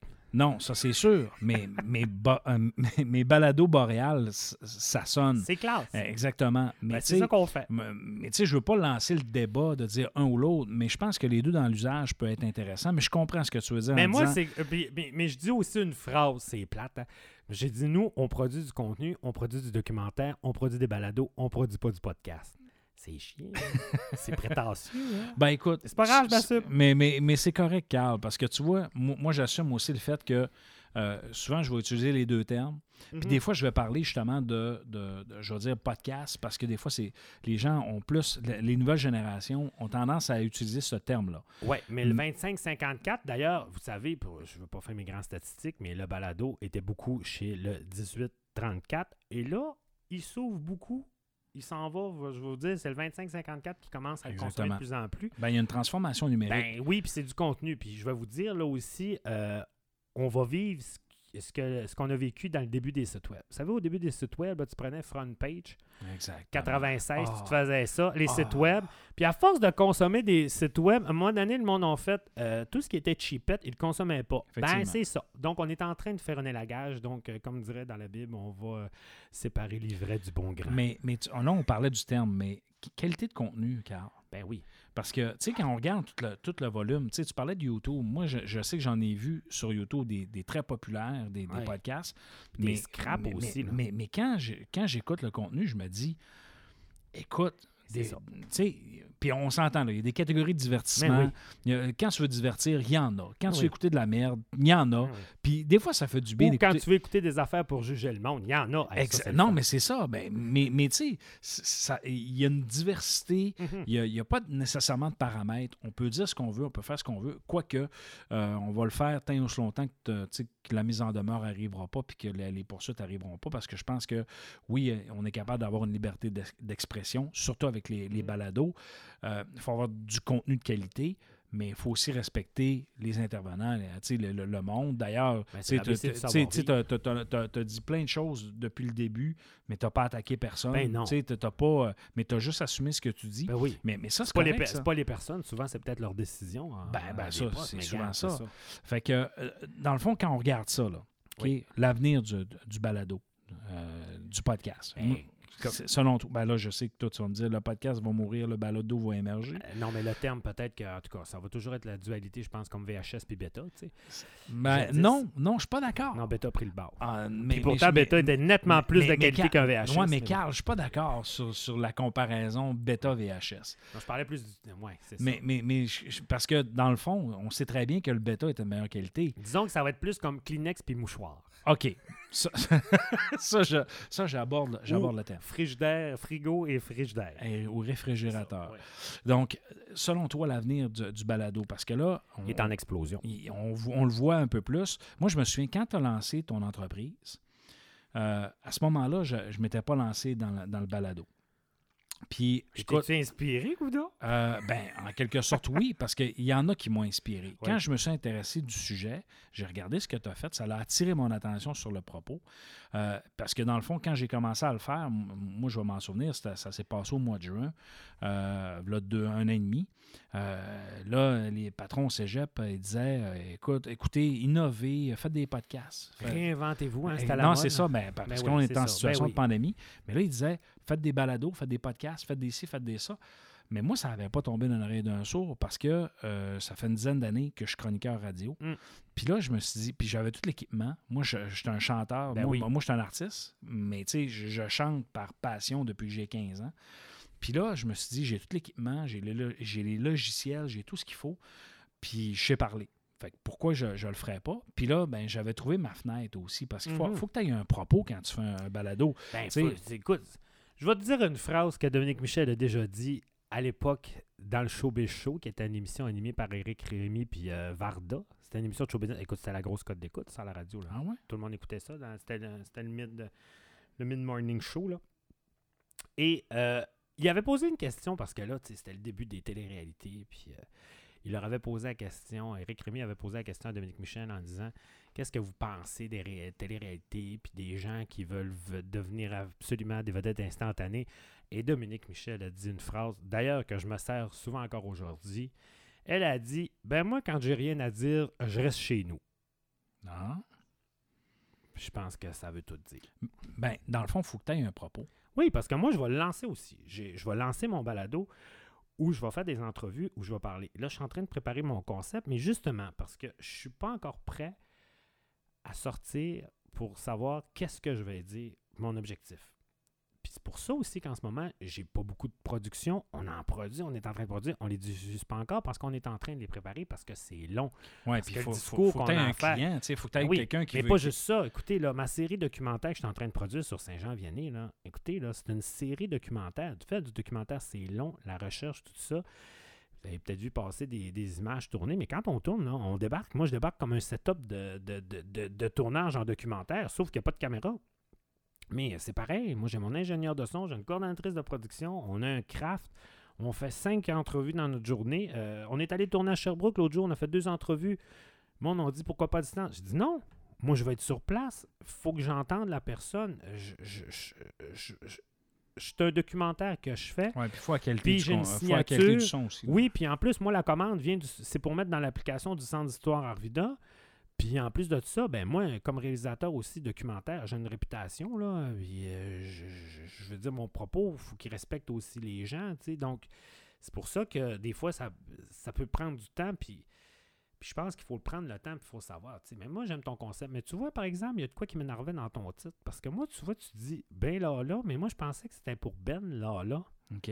Mais non, ben, c'est vraiment l'expression « ben là, là Ben, tu vois, moi, c'est pas ça que j'ai compris. Moi, j'ai dit, il s'appelle Benoît, ça s'appelle Ben, puis là, là, pour faire Saint-Lac-Saint-Jean. Ben, mais c'est les deux. C'est parce que oui, c'est vraiment la contraction en disant il y a l'expression, puis là, oui, je m'appelle Benoît, Ben, B-E-N, mais, mais l'expression ben là, là, Ben, c'est vraiment ça. le- Mais quand le je l'ai entendu une couple de fois, j'avais pas fait le lien. J'ai fait, ah ben là, là, ouais, ok, ouais, moi, c'était plus pour le Ben. Tu vois, mais gars, le concept est parfait, ça marche. Ben, puis, honnêtement, je le, Ben, je, le je le décline aussi parce que je me suis dit, le propos que j'ai pour, par exemple, pour mes étudiants, ça, c'est mes émissions euh, hebdomadaires dans lesquelles j'ai mon, j'ai- mon propos, j'ai mes chroniqueurs, j'ai Mhm. ma- mes intervenants, puis j'ai mon hors-série quand j'ai des personnalités, j'ai du monde, et ainsi de suite. Puis là, ben, avec ma nouvelle section, euh, dans le fond, la, la- la- la- section spéciale euh, que, que- que je suis en train de faire, notamment avec toi, ben là, je vais traiter de sujets un peu plus précis, notamment par rapport au podcast, parce Uh-huh. que, mais tu sais, ça va être limité à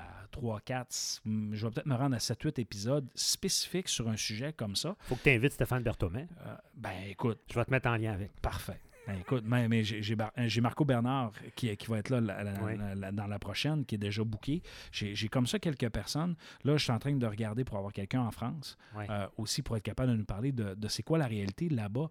Des, des, pour eux, c'est des podcasts. Euh, Donc, les balados, on va essayer de... de- je vais Ben- les- D'ailleurs, chacun de mes intervenants, je vais leur, je vais leur, je vais leur poser Ah, la ben, les question. Français vont dire podcast, c'est sûr. Non, mais je vais leur poser la question euh, pour être capable d'avoir un peu leur, leur posture par rapport à ça. Euh, selon toi, l'avenir passe. Est-ce que ça passe euh, je, je parle de la radio, la radio parlée. Le, le- Ben moi, là, je est-ce que dire, ça passe par, par les podcasts, les balados? Ben, c'est commencé, là. Là, la radio, puis d'ailleurs, j'en avais parlé à mes anciens collègues de la radio, j'ai dit, attachez vos trucs, là. J'ai dit, watchez-vous les fesses, parce que j'ai dit, les GAFA, ils vont vous faire à vous autres ce qu'ils ont fait avec la télé, et c'est commencé. Parce que, Mais le facteur instantanéité, Carl. Garde, tu le vois avec la télévision? As-tu vu les codes d'écoute pour le téléjournal? As-tu vu les codes d'écoute pour la télé? Écoute, là, TVA, heure, Score, ils font des méga succès avec des 750 000. C'est rendu comme la référence. C'est plus le million, là.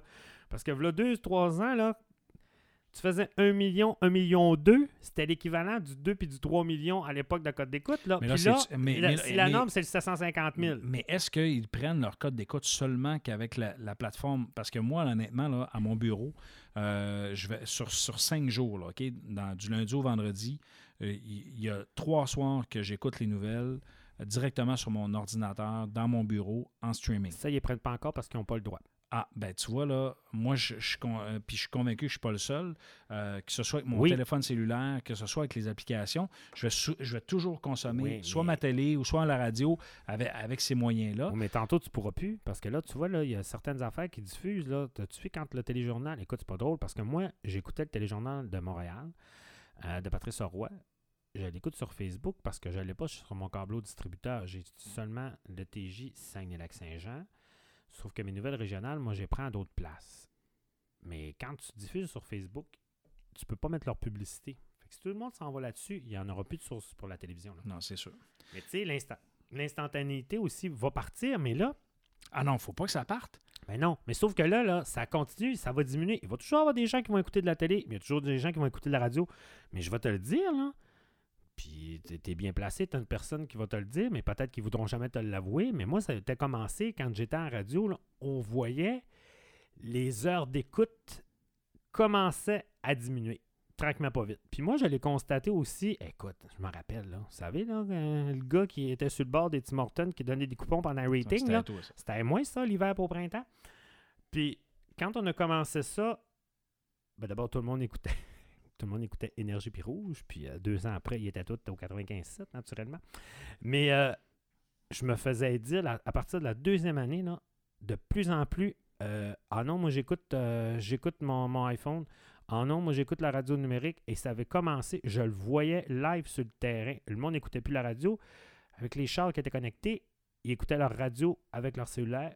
Ou, écoute, moi, souvent, j'écoute la 98.5 à Montréal en application avec mon cellulaire, puis je suis en voiture. Tout à tu fait. vois, Mais, tu vois, ça, c'est une, ben, une- ben, dilu- dilution, comme par exemple le Saguenay-Lac-Saint-Jean. C'est une zone avec les, les zones FM, Ouais. qui, est- c'est une zone médiatique qui est fermée. Ouais. C'est pas comme par exemple à Trois-Rivières ou dans le centre du Québec où ce que tu vas, tu vas attraper des zones de Québec et de Montréal. Écoute, quand tu- quand tu peux l'écouter jusqu'à Victoriaville. Ben oui, exactement. Tandis que quand tu sais, dans le fond, la captivité de, de- de certaines régions, je parle du Saguenay-Lac-Saint-Jean, Ouais. mais il y a d'autres zones comme ça au Québec, euh, ça fait en sorte que, bon, euh, le, le contenu, euh, maintenant, il y, a, il y a moins de frontières. Puis ça, la consommation Internet, ben, Mais ça devient un enjeu. Oui, mais l'utilisateur avec les GAFA, maintenant, un utilisateur, un auditeur ou un téléspectateur, il veut choisir ce qu'il veut écouter quand il veut. Alors là, c'est pour ça que quelqu'un qui consomme de la radio, qui est habitué d'écouter le balado, là, ça lui offre une opportunité d'écouter plein de trucs. Puis d'ailleurs, je suis sûr qu'il y a des gens qui ont commencé à écouter des. Ben d'ailleurs, c'est pas compliqué. Moi, il y a certaines émissions, des fois sur des stations régionales, que je vais écouter en rattrapage parce que j'ai pas eu le temps de le pogner à, à telle heure. Fait que, tu sais, le modèle, là, ça va arriver, la radio, puis dites-vous que les GAFA ils vont s'organiser. Puis c'est d'ailleurs, c'est pour ça que le podcast a explosé. Je dis podcast parce qu'aux États-Unis, ils l'appellent comme ça, puis j'allais parler du marché des États-Unis. Vous savez, nous autres au Canada, là, je dirais, bon, cette année, on est en 2021, là, je dirais qu'on est à peu près à l'an 4 du balado. Les États-Unis, eux autres, sont rendus à l'an 15, puis en France, sont à l'an 10. Donc, ils ont 10 ans de- de- d'expérience- d'expertise là-dessus. Et juste pour vous faire une histoire courte, là, en 2021, là, puis là, j'ai le chiffre devant, devant moi, il y a 1,43 milliard de revenus publicitaires de radio qui se sont déplacés dans le podcast aux États-Unis. Et la preuve de pourquoi que c'est en explosion et que les GAFA veulent puis poussent, c'est pas compliqué d'ailleurs, vous avez vu Spotify a acheté le plus gros studio de production de New York pour 500 millions parce qu'ils ont besoin de contenu. Savez-vous pourquoi? Parce qu'il y a une demande. Non. Pour le mot haut-parleur intelligent. Ah, ben oui. Ben oui, Ben oui, puis, puis- ben, parce que tu dis pour écouter du contenu là-dedans, pour écouter du contenu audio, parce que c'est un appareil, un haut-parleur, donc tu peux caler à shot, oui, puis écoute tel balado, mets-moi tel balado. oui, puis tu vois, là, ça, tu tu marques tellement un point Ben oui. intéressant parce que c'est pas juste les, les enceintes euh, Bluetooth ou les Ben enceintes automatisées, c'est aussi la qualité des écouteurs. Tout à fait. Donc, ça, ça, ça, ça l'ajoute parce que les gens veulent consommer du contenu veulent du qui les contenu. intéresse. Fait que là, ils ont, ils ont tout ramassé les contenus, ils ont tout ramassé le contenu télé, ils ont ramassé les paires de yeux, ils ont rentrés sur les plateformes comme Netflix, Amazon, euh, Apple TV. qui sont des euh, réseaux de distribution incroyables. Oui, puis ils sont allés ponctionner les, les revenus publicitaires là-dessus. Ben, ils sont en train de faire avec la radio pour le contenu parce qu'ils ont des machines à remplir. Là. Ces machines-là, c'est bien beau, là, commander des affaires sur Amazon à distance dans ta cuisine pendant que le haut-parleur est dans le salon, que c'est donc extraordinaire. Mais entre-temps, tu fais quoi avec le bidule? Il faut que tu justifies l'utilité. Non, c'est sûr. Ben, c'est ça. Donc, ils ont, poussé, ils ont poussé la machine plus forte. Mais en même temps, c'est ça aussi, c'est que tu as, un certain public qui consomme de la radio. Puis là, quand il est à la télé, il peut décider de faire ce qu'il veut. Il peut consommer le contenu qu'il veut, quand il veut, où il veut. Ben là, il y a l'opportunité maintenant avec le balado. Puis moi, d'ailleurs, je l'avais dit aussi à certains anciens collègues de la radio, vous êtes en retard. Ça fait trois ans que moi, je trouve que les animateurs ici régionaux auraient dû se partir leur balado. Écoute, ça fait partie de- Moi, je me souviens. Euh, Il va être trop tard quand- tantôt parce quand qu'ils vont perdre le public. Écoute, quand j'étais chroniqueur radio à CKRS avec Myriam Segal, Mm. ça, je me souviens de cette chronique-là parce que on parlait de réseaux sociaux. Et là, je disais à Myriam, je dis Myriam, puis là, j'étais comme expert en marketing à ce moment-là. Et là, on, on par- elle disait à moi, Facebook, ça m'intéresse pas, nan, nan, nan, tout le kit. Puis là, j'avais dit, écoute, Myriam, ça crée ta valeur. Si tu es sur les réseaux sociaux, puis que tu crées ton image de marque, c'est c'est un, ça, ça- ça l'ajoute à ta valeur marchande comme animatrice radio. C'était l'essence de mon propos. Ouais. Euh, et, et par la suite, ben, elle a eu des formations euh, et elle a pris ça en main. Puis aujourd'hui, ben là, elle est retraitée, mais elle fait encore un peu de radio à l'occasion. Qui était, puis, tu sais, moi, j'ai un Là, énorme, un énorme respect pour elle. Mais, elle a été active parce que veut, veut. Puis, comme tu dis, c'est que c'est pas juste d'arriver et de dire euh, tu, tu fais ton podcast, ou ton balado Ben oui. c'est que faut, faut que les, les stations, à mon avis, régionales, les stations locales disent on va investir, Oui. on va dire ben OK, euh, on va donner un contrat pour dire on va produire du contenu local, du, du contenu près du monde. Parce que veut, veut pas, là, tu sais, comme là, nous autres, on, on parle ensemble. Moi, dans mon, dans mon concept de bain là, là, écoute, jusqu'à maintenant, là, je, je, je, je- frisonne le 15 000 écoutes pour un podcast pédagogique euh, avec l'ensemble de ce que j'ai fait. Ouais. À mon avis, c'est c'est très bon parce que c'est pas grand Oui. public, mais tu sais, j'enseigne à un bassin de 100 étudiants. Pour c'est niché, c'est très bon. C'est très niché, puis c'est très bon. Fait que là, imaginez, là, si, mettons, tu arrives, on parlait de produits boréal, sais, oui, ton entreprise, euh, Balado Boréal, suite, Télé Boréal, mais imagine les produits boréal qui viennent de l'agriculture, ben, en fait, qui viennent de, du, euh, du terroir. Imagine si eux autres, il y avait un podcast, un balado. Ben, écoute, Puis, ça, puis puis là, de ça, puis ben, je m'en allais vers ça dis-moi pas que, que... tu as déjà le contrat. Non. non, euh, mais j'ai des contrats pour d'autres organisations qui nous ont approchés aussi, parce que là, euh, on, on est en train de produire en ce moment deux séries documentaires pour deux institutions muséales dans la région. Euh, et ils ont compris que l'outil du balado, c'est le meilleur outil pour la notoriété. Parce qu'en ce moment, là, Christian Dior, Chanel, toutes les grandes entreprises ont des balados. Tu as beaucoup de corporations aussi. Ben, regardez, en ce moment, Desjardins produit un balado chez Cogeco Média à Montréal, qui est dans la zone Je- je- Je l'ai pas C23. vu passer, là. Puis il l'annonce à la radio. Et, euh, et si vous voulez savoir, l'ut- si vous voulez connaître l'utilité d'un balado pour une entreprise privée, parce qu'il y a peut-être des gens qui vont nous écouter et vous dire Ouais, mais pourquoi moi j'aurais mon balado? Je vais vous donner la référence. Et ça, c'est toujours cette référence-là que je donne.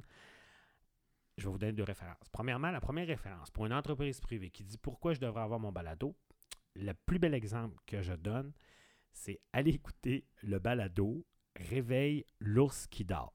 Et là, vous allez me dire, qu'est-ce que c'est ça, cette compagnie-là? Savez-vous c'est qui? C'est exactement ce que j'allais te poser comme question.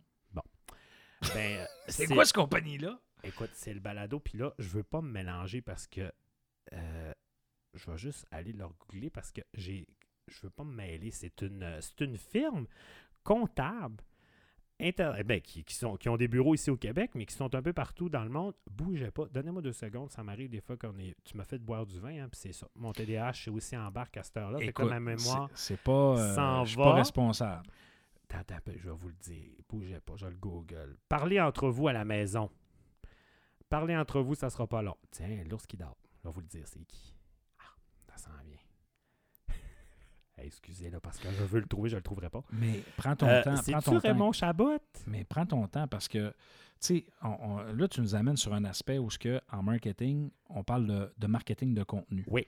Puis, puis ça, ben, dans, les, dans, dans les balados, les entreprises, souvent, vont prendre ce virage-là. Excusez-moi, c'était Deloitte et Touche. Deloitte. ça, je savais Deloitte, oui. Et donc, Deloitte, d'ailleurs, qui, euh, qui ont vendu une partie de leurs actifs québécois Ouais. parce qu'ils se concentrent vraiment à- à- dans les gros comptes. Mais, mais tu sais, c'est- original pour une firme Ben. comptable de dire ben écoute, on va, on va vous parler autrement. Ben, c'est en plein ça. Puis veux-tu que je t'explique le pourquoi que je donne le plus bel Ouais, exemple? Vas-y, je t'écoute. c'est que ils ont compris. Ils ont compris, ils ont tellement compris. C'est que, premièrement, écoute, Deloitte et touche, tu dis, oh mon Dieu, c'est des comptables, euh, c'est de la fiscalité, c'est plate. C'est des bas bruns? Ben, c'est ça. Mais là, ça s'appelle Réveille l'ours qui dort. Déjà là, ça dit, OK, c'est du monde qui sont pas straight. Ouais, puis Quand on, sort de la boîte. C'est plus des bas bruns. Non. Puis là, ce qui parle, c'est des entrevues avec des gens qui ont des experts, des anciens ministres, des hommes d'affaires réputés du Québec. Puis c'est un, animateur qui est jeune, qui n'est pas connu, mais il est parfait. Comme sa voix marche, tout fonctionne. Ils font des entrevues sur plein de sujets qui parlent d'économie. Pas une seconde écart, on plug Deloitte et touche. Mais pas une seconde. Sauf que moi, je suis en entreprise, puis il y a un sujet qui m'intéresse. Puis d'ailleurs, écoutez, moi, je les ai toutes écoutées, puis je les ai trouvées super intéressantes, ces entrevues, parce que moi, je suis quand même quelqu'un de curieux, qui m'intéresse beaucoup à l'actualité aussi, surtout à la politique aussi beaucoup. Et, euh, et là, ce que ça fait, tu dis, ben écoute écoute, ils connaissent ça, eux autres, la fiscalité. Mais les voir. C'est fait. Ton call to action est fait Effectivement. pour la crédibilité. Oui, puis, tu sais, quand tu as la chance de démontrer ton expertise Ouais. par autre chose, en parlant, moi, je pense que, ce, ce média-là, là, euh, parce que euh, le média parlé, appelons, appelons ça média parlé, OK? Podcast, balado, radio, euh, c'est- le média de l'imaginaire. Les gens, là, ils, ils vont consommer, ils vont comprendre ce qu'ils ce qui, ce peuvent puis ce qu'ils veulent bien comprendre. Puis, leur interprétation, tu n'as pas le contrôle. Quand on prend en base de communication, on émet un message, les gens le reçoivent, puis là, ils vont le détecter de- selon ce qu'ils veulent. Puis la beauté, comparativement à la télé, je sais que tu es un gars de télé, mais la, la télé, tu De moins en moins. Non, mais ce que je veux dire, c'est que tu t'es- veux, pas, c'est Oui. tes fondements, là, Carl. Oui. Mais quand tu regardes la télé, tu vois l'image. Fait que tu sais, le défi pour celui qui, qui projette l'image, c'est de lui, de, de- de lui démontrer l'intention qu'il veut te faire vivre. Tandis qu'à la radio, euh, ou dans, le- dans les balados, c'est que tu émets une opinion ou tu émets un message, tu émets quelque chose, puis les gens vont le détecter, vont le décoder dans la façon comme ils se sentent. Oui, mais Puis de la façon, tu sais, puis ils vont avec leur, leur- leur- leur cadre de référence et ainsi de suite.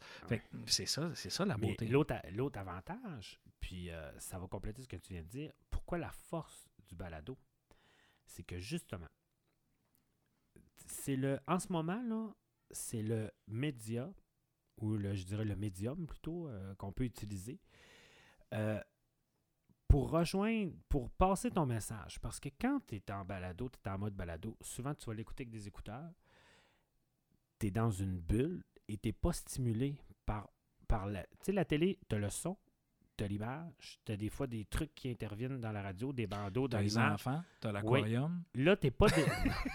Mais là, t'es pas. Visuellement, t'es pas. t'as- T'as juste un sens qui est touché, puis c'est la- c'est Louis, Exact. puis tu entres, puis ça entre directement dans ton cerveau, c'est le cas de le dire. Donc, ça crée une bulle, puis c'est pour ça que souvent, c'est. Moi, moi c'est pour ça que j'ai trouvé aussi la force du balado, c'est que le son, c'est c'est d'une puissance, comme on peut pas. On peut pas l'imaginer, là. Donc, c'est pour ça aussi que pour certaines entreprises, je suggère souvent de, de- de faire, d'avoir un balado parce que tu parles directement à ton monde. Tu es, en conversation avec eux autres. Tu peux avoir une meilleure conversation, là. Écoute, puis tu pas de durée de temps Effectivement. non plus. Puis nous, ben, comme on est souvent en mode documentaire, moi, je dis aux gens, écoutez, euh, j'ai approché des entreprises euh, de, de commerce de détail, puis qui- ils étaient vraiment surpris quand je les ai approchés. Puis je leur ai proposé un balado. Mais on dit, mais pourquoi? Moi? Puis moi, je leur ai proposé euh, en, mode documentaire en plus. Et là, quand ils ont compris le potentiel qu'il allait avoir, puis dit, écoute, il y a même une personne qui m'a dit, hey, moi, cet épisode-là, parce que j'ai dit, vous avez une différence quand on rentre chez vous, votre service à la clientèle, il est tellement pas comme les autres. Puis, ça serait important qu'on fasse parler justement vos employés qui nous racontent c'est quoi travailler chez vous, puis leur approche avec les clients. Puis, la personne m'a dit écoute, c'est le fun parce que moi, quand je vais engager une nouvelle personne, je vais lui dire écoute l'épisode 6. Là, j'ai fait comme à tout compris. Ben, c'est- ça, là, c'est un avantage parce que quand je dis c'est un avantage, c'est que pour les entreprises, c'est que quand tu as la chance de démontrer les valeurs, de démontrer qu'est-ce que tu veux faire, puis que là, tu as pris le temps de le dire et que là, les gens le témoignent. Le, le témoigne en disant, nous autres, c'est le fun quand on travaille ici. C'est Ouais. le fun, la prise de décision est comme ça. Puis quand c'est quelqu'un qui dit, moi, je le vis, puis que, tu sais, il y a comme ce transfert de confiance-là qui se fait entre la personne, puis que c'est, c'est- c'est différent que de la pub. Puis ce qu'on veut aujourd'hui, c'est entendre les gens. On veut du contenu. Ouais. On est comme un peu tanné aussi. Là. Il y a tellement de chroniqueurs, Ben il, y a oui. tellement- il y a, hey, il y a tellement de, ba- de bashing, il y a tellement de... Ouais. Tu sais, honnêtement, là, il y a- puis, Il y a Euh, beaucoup d'opinions. ah ouais, il y a beaucoup d'opinions, mais ton opinion vaut autant que la mienne, sauf que toi, tu es payé pour la donner. Ouais. Tu sais, euh, tu comprends ce que je veux dire? Tu arrives, tu pognes ça, puis là, tu dis, OK, ben euh, j'aimerais ça te challenger, moi, par rapport à ça. Mais, tu sais, le regard objectif euh, sur un sujet, ben à un moment donné, il faut, faut, faut l'avoir. Puis quand tu as la chance de faire parler des entreprises, de ce qu'ils sont, quand ils parlent de leur ADN, de, de leur passion, ben ça, c'est un outil très puissant. Oui, puis je vais vous donner un autre exemple de la puissance du son que j'ai constaté et ça m'a même fait un peu peur. Euh, on, a, un premier bloc de tournage de fait pour notre euh, série sur Saint-Jean-Vianney. Donc, moi, je fais des entrevues avec des gens qui ont vécu un traumatisme il y a 50 ans, mais qui est encore très présent. Euh, j'ai mon ingénieur de son, Charles Maxime, qui lui, ça fait 15 ans qu'il travaille dans le domaine de la radio. Euh, Écoutez, il a, été euh, ingénieur de son à Radio-Canada à Montréal. Il a tout fait les shows de radio. Il a fait des captations de, de, de shows de musique classique, des shows d'un festival. Avec le son, il connaît ça. D'ailleurs, c'est pour ça que je travaille avec lui, Charles-Maxime, parce que il est- ça, c'est la, ça, c'est la qualité d'un preneur de son quand il est sur un plateau, que ça soit même au cinéma, télévision. Il est discret, mais il est là. Parce que des fois, tu sais, une perche, ça peut être impressionnant. Nous autres, dans notre cas, on a des micros, puis la caméra, c'est ça. Puis ça, d'ailleurs, une petite anecdote. Premier tournage, on commence à tourner, puis là, j'arrive, je mets mon setup, on se met une tente, là, on, a des chaises pour asseoir notre montre, puis on met des micros, puis on est en plein à Saint-Jean-Vianney, dans une rue abandonnée. Puis là, au départ, ma, ma productrice a dit On a-tu vraiment besoin On pourrait pas aller chez le monde tourner J'ai dit Non, non, non, non. Il faut être sur le lieu parce qu'on va le sentir, effectivement. Mais l'autre chose, c'est que là, on place notre setup. J'ai dit Bon, OK, les chaises sont correctes, sont droites. Puis là, je regarde, j'ai fait Voyons, Chris, on verra pas les chaises, on est rien qu'en son. J'avais mes vieux réflexes de télé. C'est que là, c'est là que ça a fait Oh, c'est-tu merveilleux, on en a fait de moi passer. Donc là, on commence nos entrevues. Mais moi, j'ai des parents. Mes parents étaient à Saint-Jean-Vianney. Moi, l'histoire de Saint-Jean-Vianney, j'ai vécu dedans, même si j'étais pas là. J'en ai entendu parler. J'ai fait un épisode de la série Tout le monde en parlait à Radio-Canada là-dessus il y a 10 ans pour le 40e. Moi, je connais pas mal le dossier de Saint-Jean-Vény, même que des fois, j'en connais. Le monde dit Ah, je me rappelais plus de ça, tu sais. Je, je leur rapprends quasiment des choses sur Saint-Jean-Vény. Puis je sais ce que la plupart des gens vont me raconter. Et là, moi, j'avais un enjeu pas un problème. C'est que là, tu dis OK, faut que je parle, faut que je raconte l'histoire d'un glissement de terrain. J'ai pas d'image. Et là, on est en 71, il n'y a pas d'Internet, il fait noir comme chez Diop, il n'y a plus de courant, mais comment je vais faire pour l'illustrer au son? Et c'est là que moi j'avais lu dans plein d'articles des témoignages des gens. Souvent, ils parlaient de qu'est-ce qu'ils ont entendu parce que soit là, ils n'ont rien vu, il faisait noir, il y avait de la fumée, mais ils ont entendu des trucs. D'ailleurs, il y a juste une personne dans mes entrevues, puis c'était la première fois que j'entendais ça. Elle, elle me parlait de l'odeur qu'il y avait dans sa maison qui était pas loin du trou quand c'est Ah arrivé. Elle, elle, ça s'est mis à sentir. C'était bizarre, c'est la première fois que j'entendais parler de l'odeur. Mais il y avait des témoignages de son. Alors là, j'ai dit à mon ingénieur de son, Charles Maxime, j'ai dit là, je vais te donner des témoignages. Tu vas me recréer le son du glissement de terrain de Saint-Jean-Vianney le soir du 4 mai dans le trou.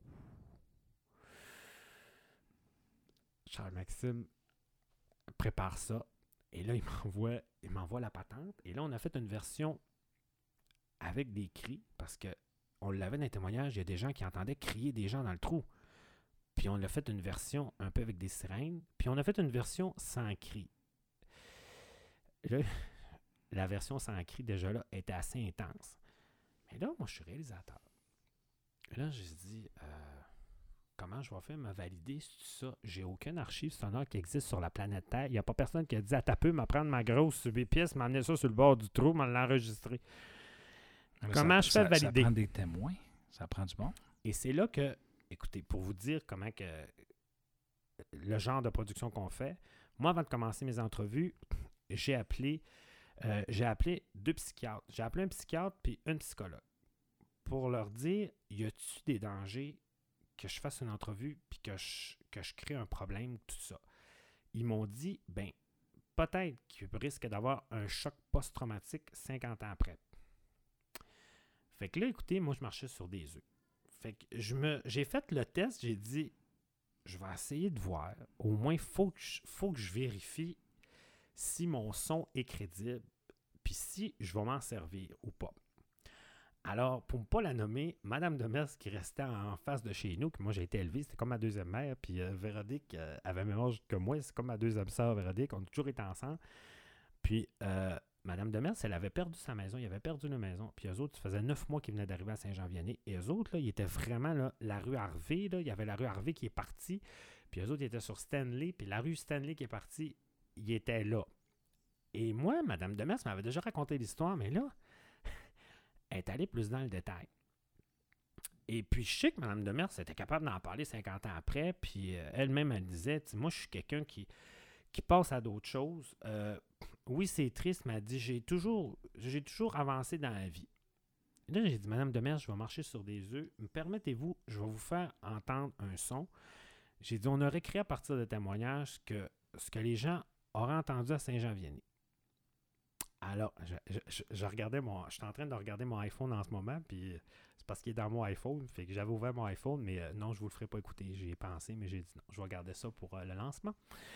Euh, et là, je pars l'enregistrement. Et là, je regarde Madame Demers. Et là, son faciès change. Et là, elle vient, parce que c'est quelqu'un qui sourit puis qui a bien du fun, qui est tout le temps en train de rire. Moi, elle me fait penser à Clémence Desrochers, elle-même genre. elle même physiquement, il ressemble un peu. OK. Et là, elle vient livide. Et là, je la sens comme. Et là, elle se penche, elle me regarde, elle fait. C'est ça. Et là, elle part à pleurer. Elle dit c'est ça. Elle dit je me revois à courir. Puis là, elle me raconte tout ce qu'elle a vu en direct. J'avais l'impression que j'étais là. Elle dit c'est ça. Elle dit c'est ça que j'ai entendu. Et là, elle pleure. Puis là, j'arrête l'enregistrement. J'ai dit tu correct? Elle dit, elle dit excuse-moi, car elle dit ça fait 50 ans. Elle dit j'ai jamais pleuré sur Saint-Germain. C'est la première fois de ma vie que je pleure. Mais elle dit merci parce qu'elle dit j'ai l'impression que c'était peut-être bloqué à quelque part, tout ça. Là, ça a Mais- fait comme. Mais tu sais, c'est un. C'est un- c'est un, moment historique. Ben oui.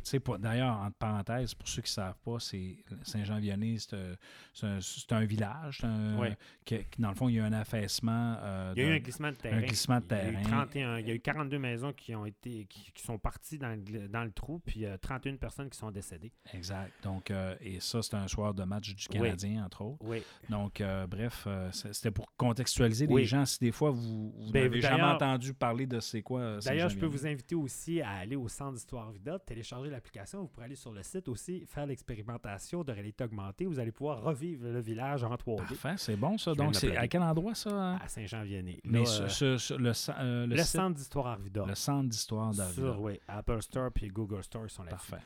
Donc là, j'ai après ça, je me suis essayé sur d'autres Sur d'autres candidats? sur- mais sur d'autres, euh, après des entrevues, je posais tout le temps la question s'ils étaient à l'aise.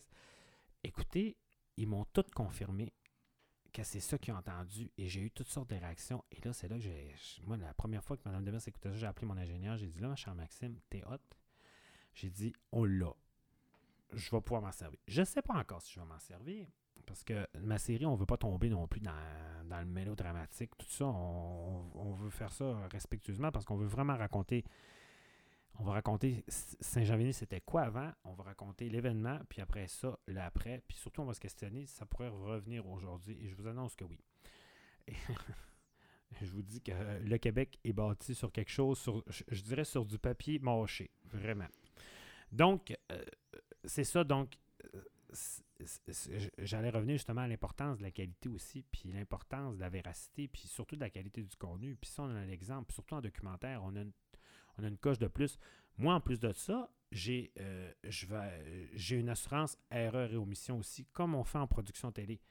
Pour que ça, les télédiffuseurs nous les exigent toujours en, en télévision d'avoir une, un- un- une assurance erreur et omission. Ça veut dire que si vous avez une poursuite, Oui. mettons que vous avez fait une ou erreur un de propos contenu, ou quelque chose, c'est ça, on est protégé. OK. Fait que moi, j'ai pas pris de chance. J'ai une, une assurance aussi pour le balado. Et étrangement, mon assureur, moi, j'ai dit, écoute, moi, je sais pas pourquoi, j'ai dit, peut-être que je suis le premier à poser la question. Elle dit, si vous saviez le nombre de demandes qu'on a pour les balados, pour les erreurs et omissions. Donc, euh, tu sais, et puis là, il y a de plus en plus de diffuseurs quand, qui quand tu demandent parles de, des- de des- demandes pour les gens oui, oui, pour s'assurer, s'assurer, pour s'assurer euh, pour des productions. Donc, c'est ça. Alors, euh, mais c'est une bonne affaire parce que, tu sais, euh, euh, la qualité du contenu, la, la, la vérité Ben aussi à l'intérieur oui. de ça, parce que là, on, moi, on démocratise du vie, contenu, là. on, Oui, oui. on- on démocratise du contenu, Oui. là. Fait que là, euh, on le rend accessible, Mhm. les gens, tu sais, puis on peut pas dire n'importe quoi. On a une responsabilité. Quand on enregistre de quoi, puis c'est diffusé à grande échelle, on a une responsabilité. Ben ça, tu vois, c'est la- ça, c'est, euh, c'est un peu là, euh, les réseaux sociaux puis le web. Tu sais, il n'y a comme pas de gardien. En même temps, je ne vous cacherai pas aussi que c'est un peu pour ça que j'ai voulu faire du balado, puis que je parle de beaucoup de mes collègues qui produisent aussi. C'est un peu pour ça qu'ils sont allés là-dessus. On voulait plus avoir de contraintes de diffuseur. Produire avec un diffuseur, c'est essentiel, mais, moi, je trouve que c'est une relation amour-haine. C'est-à-dire que Mais tu en as besoin pour les ben, t'as revenus. besoin pour, le diffu- pour, pour l'avoir, mais, mais pas juste ça. Tu sais, ton diffuseur, là, c'est un regard extérieur aussi. Quand tu es dans ton projet, des fois, tu le viens que tu le vois plus. Puis surtout que les personnes qui sont attitrées euh, dans les secteurs, tu sais, comme là, si tu prends la personne qui est au secteur du documentaire, ben écoute, euh, c'est quelqu'un qui, qui, qui n'a consommé, qui n'a, souvent qui a travaillé, qui a fait du documentaire aussi, qui est là. Puis souvent, on va te donner des conseils, puis tu- ah, c'est vrai, pour te donner un cue, puis c'est, ça aussi, c'est important, la, la relation avec ton diffuseur. Mais c'est sûr que des fois, tu te dis, ah, maudit, sont-tu fatigants, tu sais? Ou bien, il me demande ça, tout ça. Puis là, après ça, tu fais, OK, ouais. Tu t'ajustes, tu dis, écoute, c'est mon client, dans le fond. Veux, veux pas. Puis c'est important parce qu'il y a ces standards à respecter aussi comme, comme diffuseur. Puis, euh, puis ça, c'est ça que je trouve aussi, c'est que, tu sais, euh, écoute, un documentaire de Radio-Canada, puis un documentaire de Vice ou un documentaire de je sais pas quoi, moi, Jean-Guy dans son sol sur YouTube, euh, tu sais, t- t- t'as une crédibilité, puis t'as un gage aussi de qualité. Même à TVA, même, tu sais, tous nos télé- télédiffuseurs québécois, il n'y a pas un diffuseur qui va laisser aller en ondes quelque chose qui n'a pas été validé ou qui a pas ou qui, qui, qui, qui se doute pas que, son- que ça va pouvoir intéresser son, son, son téléspectateur.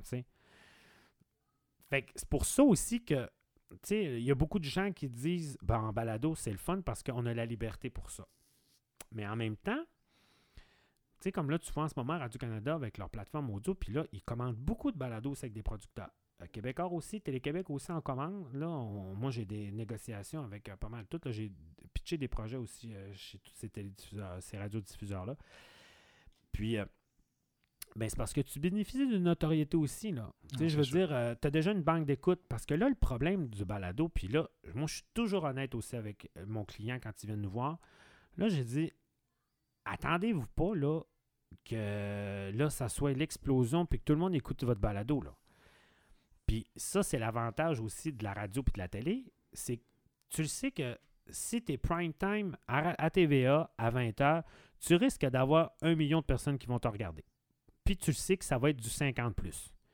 Si tu es à Télé-Québec, tu vas peut-être avoir moins de monde dans une case horaire, mais tu sais que ça va être un, un auditoire qui va être plus scolarisé, tu vas avoir des femmes, tu vas avoir peut-être un petit peu plus d'hommes. Si tu es à Canal D, ben là, tu vas avoir plus, tu vas aller rejoindre plus d'hommes 50 plus.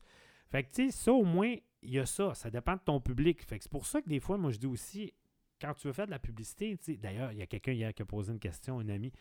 Elle dit euh, Je me pose des questions, je devrais-tu faire juste du Facebook, du numérique, ou je vais-tu à la radio pas à la télé Ben, j'ai dit Ça dépend.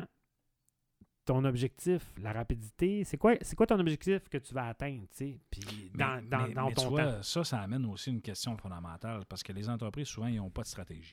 Non, c'est ça. Ils ont pas- il faut qu'ils connaissent leur objectif. Quand ils se lancent, par exemple, dans la production de contenu, que ce soit un balado, que ce soit, euh, je sais pas moi, un Hey, juste site web. des je- exactement. Là, c'est parce que ce qu'on demande aux entreprises aujourd'hui, c'est d'être d'avoir une, une division de, de, de salles d'information pour être capable d'alimenter tout Ouais. ça. Tu sais, soyons cohérents un petit peu. Ouais. Si on décide de faire des balados pour des entreprises, pour parler de ce qu'ils font, ben faisons-le comme il faut. Ben oui. Parce que ça va euh, avec ce que tu dis. C'est c'est- ça ne veut pas dire que parce que tu fais un balado, Ah que les gens vont t'écouter. Ah non. Puis nous autres, en plus, c'est le service qu'on offre aussi.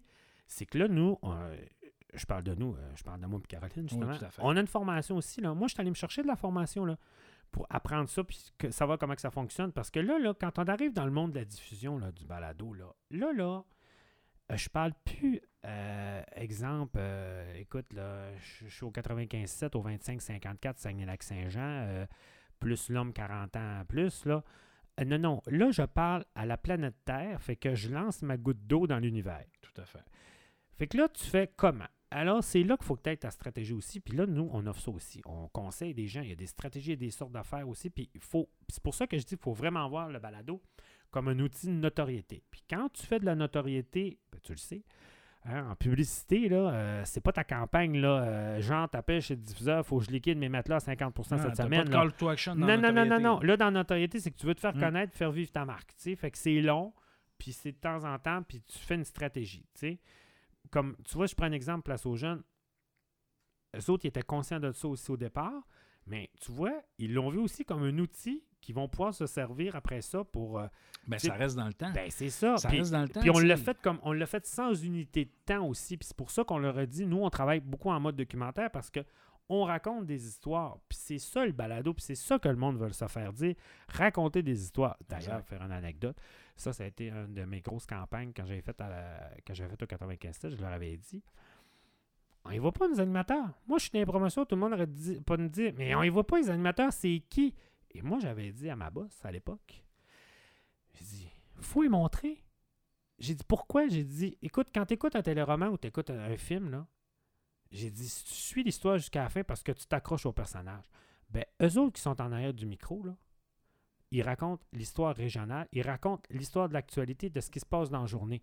faut qu'ils s'accrochent. Fait que c'était une de nos plus belles campagnes, d'ailleurs. Euh, non, mais c'est parce qu'elle était belle physiquement. D'après moi, ils vont te rappeler. Mais Non, non, mais entendent le fais- podcast, là, le balado, ils vont dire. Je fais une Ouais, parenthèse. Non, non, non, on l'a laissé passer. Non, mais c'est parce que, surtout que, ça, c'est drôle parce que si les- mes anciens collègues au 95 vont l'écouter, ils vont rire. Quand je suis arrivé avec ma campagne de promo, on va vous montrer, mais surtout, j'ai dit, faut casser l'image de Radio Poubelle. Et là, je suis vraiment en train de faire des secrets euh, de- d'entreprise, mais bon. J'ai dit, faut les montrer sympathiques et beaux. Et- Et quand je suis allé magasiner, là, je suis débarqué, j'ai fait une commandite avec Tristan. Et là, j'ai dit au gars, parce qu'il y avait juste une fille à l'époque, la fille était très contente d'être habillée chez Tristan. Et les gars, ils ont dit Ah, c'est pas vrai. Ah, ah, ah, Faites-moi confiance. Hey, là, là. D'abord, d'abord, là, ils ont tout. Là, d'abord, ça, encore là, une fois, là, il était traumatisé parce que j'arrivais avec des tailles de vêtements. J'ai dit, non, non, c'est pas ça ta taille, c'est ça. Il dit, tu es malade, tu rendras pas là. Non, non, regardez. Là, ils se sont aperçus qu'il y avait un corps, des formes. Mais là, tu sais que s'ils me demandent un droit de réplique, j'aurais pas le choix de les recevoir dans, le balado pour, Mais, euh, mais pour, parce pour que- répliquer. Là. Mais c'est vrai que mais notre campagne de pub était belle. Puis, est- écoute, on avait un photographe. Écoute, tout le monde était maquillé en plus parce qu'on avait un vrai shooting. Là. Écoute, moi, je voyais passer les panneaux. Là. Radio, écoute, on avait l'air de vraiment big. On était une grosse station. On faisait pas de cheapette. Puis, il était tellement beau. Il était, tout le monde était sympathique. Tout le monde était beau. Écoute, tu regardais le panneau, t'avais le goût de les écouter. C'était le but de l'opération, tu sais. Effectivement.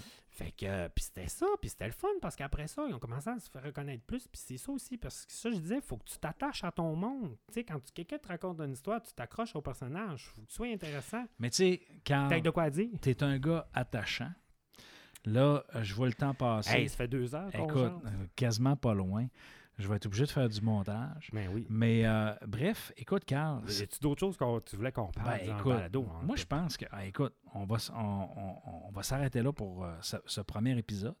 Mais moi, je pense que je vais te réinviter si ça tente parce que euh, aujourd'hui, on a dressé ton portrait. Mhm. On sait d'où c'est que tu viens, on Mhm. sait qu'est-ce que tu as fait. On connaît bien ton, ton profil, on connaît ta passion pour euh, le, le balado. Euh, Et les médias en général et- aussi, le- les médias en général. Puis ça, ça adressait ça. On a, on a abordé certains aspects de- Mhm. de- du podcast, du balado. Ah, je m'amuse tellement en Ah ouais. disant ça. Mais si ça tente, écoute, on va se laisser aller un petit peu de temps. Oui, puis j'ai même pas eu le temps de te parler de mon festival de balado. Hein? Ben oui. Comment ça, Festival de balado? Voyons donc, j'ai lancé ça dans les journaux dernièrement. J'ai pas vu ça passer, pourtant je lis Oui. mon journal tous les jours. D'ailleurs, ça, Caroline est tout le temps traumatisée parce que moi, je suis du genre, je lance de quoi dans, euh, dans les médias. Puis là, Caroline me dit Ah, on va faire un festival? J'ai dit, Un ben, festival. Moi, j'ai je veux, dit, je veux j'ai participer dit à ça, oui, on va faire un festival. J'ai dit, c'est écrit dans les journaux. Fait que là, ah, ben, regarde, fait, OK. C'est toi qui le dis en Ben, on plus. n'a comme pas le choix de le faire.